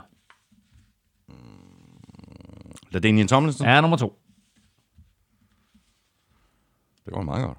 Ja. Øhm, Barry Sanders. Er på listen som nummer 10. Ah, det, det, og det, det, det, han er delt 6'er faktisk. Nå, okay. Jeg kan, give dig, jeg kan give dig tallene. Nummer 1 har 14, nummer 2, der Daniel Tomlinson har 12, Walter Payton har 11, O.J. Simpson 10. Og jeg hjælper mig overhovedet ikke, det der. Ah, okay, undskyld godt. øhm, Eric Dickerson. Ja, stærkt. Han er også på en uh, del 6. plads. Øhm, Marshall Falk. Er nummer 1. Bum. Larry Johnson. Og det er, det er et rigtig godt bud. Men Tænk, nej, men tænk tilbage. Historisk. Den største ever. Running back. Øhm, Jeg synes, at jeg har sagt Emmett Smith. Øh, Willie Parker. Ej, altså den, den største. Når du tænker på hi- historie, 50'erne. Øh, Jim Brown. Ja, selvfølgelig. Sådan. Godt. Godt. Larry Johnson var der ikke, eller hvad? Nej, han var der ikke. Willie Parker var der heller ikke. Nej. Øh, jeg skal lige skrive... Du mangler to. Du mangler øh, delt femmer, og så mangler du øh, en af de der med, med, med syv kampe, som er sådan delt øh, 6. 7. plads aktivt. Godt. Øh, du Earl får, Campbell. er et virkelig godt bud, men nej. Øh, Siggy Barber. hvordan, hvordan hiver du ham frem fra out of nowhere Det er da ikke fra out of nowhere. Øh, Jeg har jo siddet og noteret navn ned i løbet af udsendelsen, og det er da... øh, Han, han, han havde da jo nogle monstersæsoner, mand. Og det er nok rigtigt. Jeg, var, da jeg kigger på den liste her, så tænkte jeg, okay, du kan, du kan de ni, men Tiki Barber kommer du aldrig på. Det er okay. virkelig, virkelig Men nu er jeg oppe på 9, og så er der en, en helt oplagt, jeg mangler. Øh, det er skide ej, godt. oplagt og oplagt. Men jeg vil sige, uh, dobbelt Super Bowl champ med Denver Broncos. Øhm, Han, altså, apropos touchdowns, så er hans forkortelse faktisk TD. Nu er jeg helt blank. Terrell Davis. Terrell Davis, mand. Øhm, Hvordan kan jeg... Jamen, jeg er da, jeg, jeg er da vildt imponeret over, at du fik fat i Tiki Barber. Jeg vil give dig, øh, jeg vil give dig, jeg vil give dig, jeg vil give dig ni. Du fik ni. Det, det, det er mega. Ej, der var der også en, der var en del fejlskud undervejs, ikke? Det må jeg trække fra. Ej, de trækker ikke fra. De, trækker fra. de går kun efter de rigtige. Den eneste, du ikke selv kom med, det var Terrell Davis. Damn. Nå. Øhm, så var der øh, det quizzen fra Armstrong. Nå, ja, godt jer. Øh, Hvilke fem hold var i playoffs i 2019, men ikke i 2018? Jamen, for det første, så øh, vil jeg sige, okay, de 12 hold, der var i sidste år, det var Seattle, Philadelphia, Minnesota, New Orleans, Titans, Patriots. Har du, for, har du forstået spørgsmålet? Jamen, jeg, jeg, jeg skal bare lige ram- ramse op for mig selv. Bills, øh, Texans, øh, Packers, 49ers, øh, Ravens og Chiefs. Og af dem vil jeg sige, 49ers var jo ikke. Korrekt. Godt. Så er jeg lidt i tvivl om... Lidt i tvivl om... Ej, Bills var selvfølgelig heller ikke. Korrekt. Godt. Så er lidt i tvivl om Titans. Om de var for i år, eller de ikke var for i år. Jeg siger... Det, du skal ikke være i tvivl. Okay, så jeg siger Titans. Yes. Det var 3 ud af 5. Ja, så kan jeg ikke flere. Du skal kigge øh, på en øh, division, som du beskæftiger dig meget med, øh, også i hjertet. Okay. Jamen altså, Vikings eller Packers, det er en af de to. De var ikke i slutspillet. Eller også begge to. Er det rigtigt? Var der ingen af dem? Nå nej, det var Bears. Bears var i slutspillet året inden. Præcis. Og så hverken Vikings eller Packers i. Nej. Ej, var det crazy. Nej, nej, nej. På det var jeg ikke kommet på. Ej, det var en god omstrup. Nå, hold kæft, jeg er helt væk. Nå. Ej, hvor er det sjovt. Nå, okay. Grineren. Nå, ja, godt. Ja, griner. Men, øh, men også vildt, at Vikings ikke var i slutspillet. Hvordan det? Nå, okay. ja, det er vildt. Nå. Wow, fedt. Ja, det var godt. Øh, det var det. Øh, det var, hvad vi havde valgt at tale om i den her lille ekstra udsendelse. Endelig. Lille. Ja, lille. Den blev næsten, øh, blev næsten to timer, ikke? Ja. Ja, men øh, tak for nu. Det har været en fornøjelse. Det var, det var da så skønt, du. Lad os da gøre det her til en, øh, til en fast tradition, når vi snakker lidt, uh, lidt, lidt schedule. Kamp, kampprogram, Ja, det, er, øh, Ja. det er i hvert fald en, øh, en fast øh, ekstra udsendelse hvert år. Så bliver det jo ikke ekstra Nej, længere. lige Altså, nøjagtigt. fra, fra næste Ja. år, så er den jo ikke ekstra længere. Ah, men vi laver den ikke til næste år. der bliver den ekstra. Det er godt. Håber, du får en, en rigtig god sommer. Jeg går ud fra, øh, at der er gang i Villeuropa Bixen. Lad os håbe, der kommer noget cykelløb. Ja, altså, ja, ligesom vi håber, der kommer NFL, så håber vi også Ja. snart, der kommer noget cykelløb. Der er jo der, der er kommet et kampprogram ud øh, i gåsøjne øh, for cykelsæsonen, og så må vi se, hvor meget af det, der bliver gennemført. Øh, vi snakker faktisk, øh, laver faktisk en Velropa-podcast i morgen onsdag. Sådan. Så, Så, God arbejdsløs. Tak. Ja. Tak til dig, fordi du lyttede med. Jeg håber selvfølgelig også, at øh, du får en god sommer, og tusind tak til vores øh, gode venner og samarbejdspartnere fra Tafel. Støt dem, de støtter os. Justin Rohrwasser. Ja, hvis du er interesseret i den her som ringetone, så send en mail til mailsnablag.nfl.dk, så øh, sender vi den til dig. Og hvis du synes om det, vi laver, så stik os også lige en øh, anmeldelse, for eksempel i iTunes. Overvej så også lige, om øh, du ikke også skulle være med i Tierklubben, ligesom de øh, 513 gode mennesker, der allerede støtter os med et valgfrit beløb, hver gang vi uploader en ny episode, enten på tier.dk eller via det link, der ligger på nflsøde.dk. Det er ikke farligt, og du kan melde fra igen når som helst. Hvis du vil i øh, kontakt med os, så kan du gøre det på mail snablag.nflsøde.dk eller på Twitter eller på Facebook. Tak for nu. Vi høres ved. NFL Showet er produceret af Kvartrup Media, der også producerer Born Unplugged, hvor jeg hver eneste uge tager dansk politik under kærlig behandling sammen med min øh, fætter Henrik Elming, giver den gas over på øh, Villeuropa-podcasten, og så er vi ellers øh, tilbage med mere NFL-showet en gang til øh, august. Ha' det rigtig godt så længe. Ha' en god sommer. Hot odds.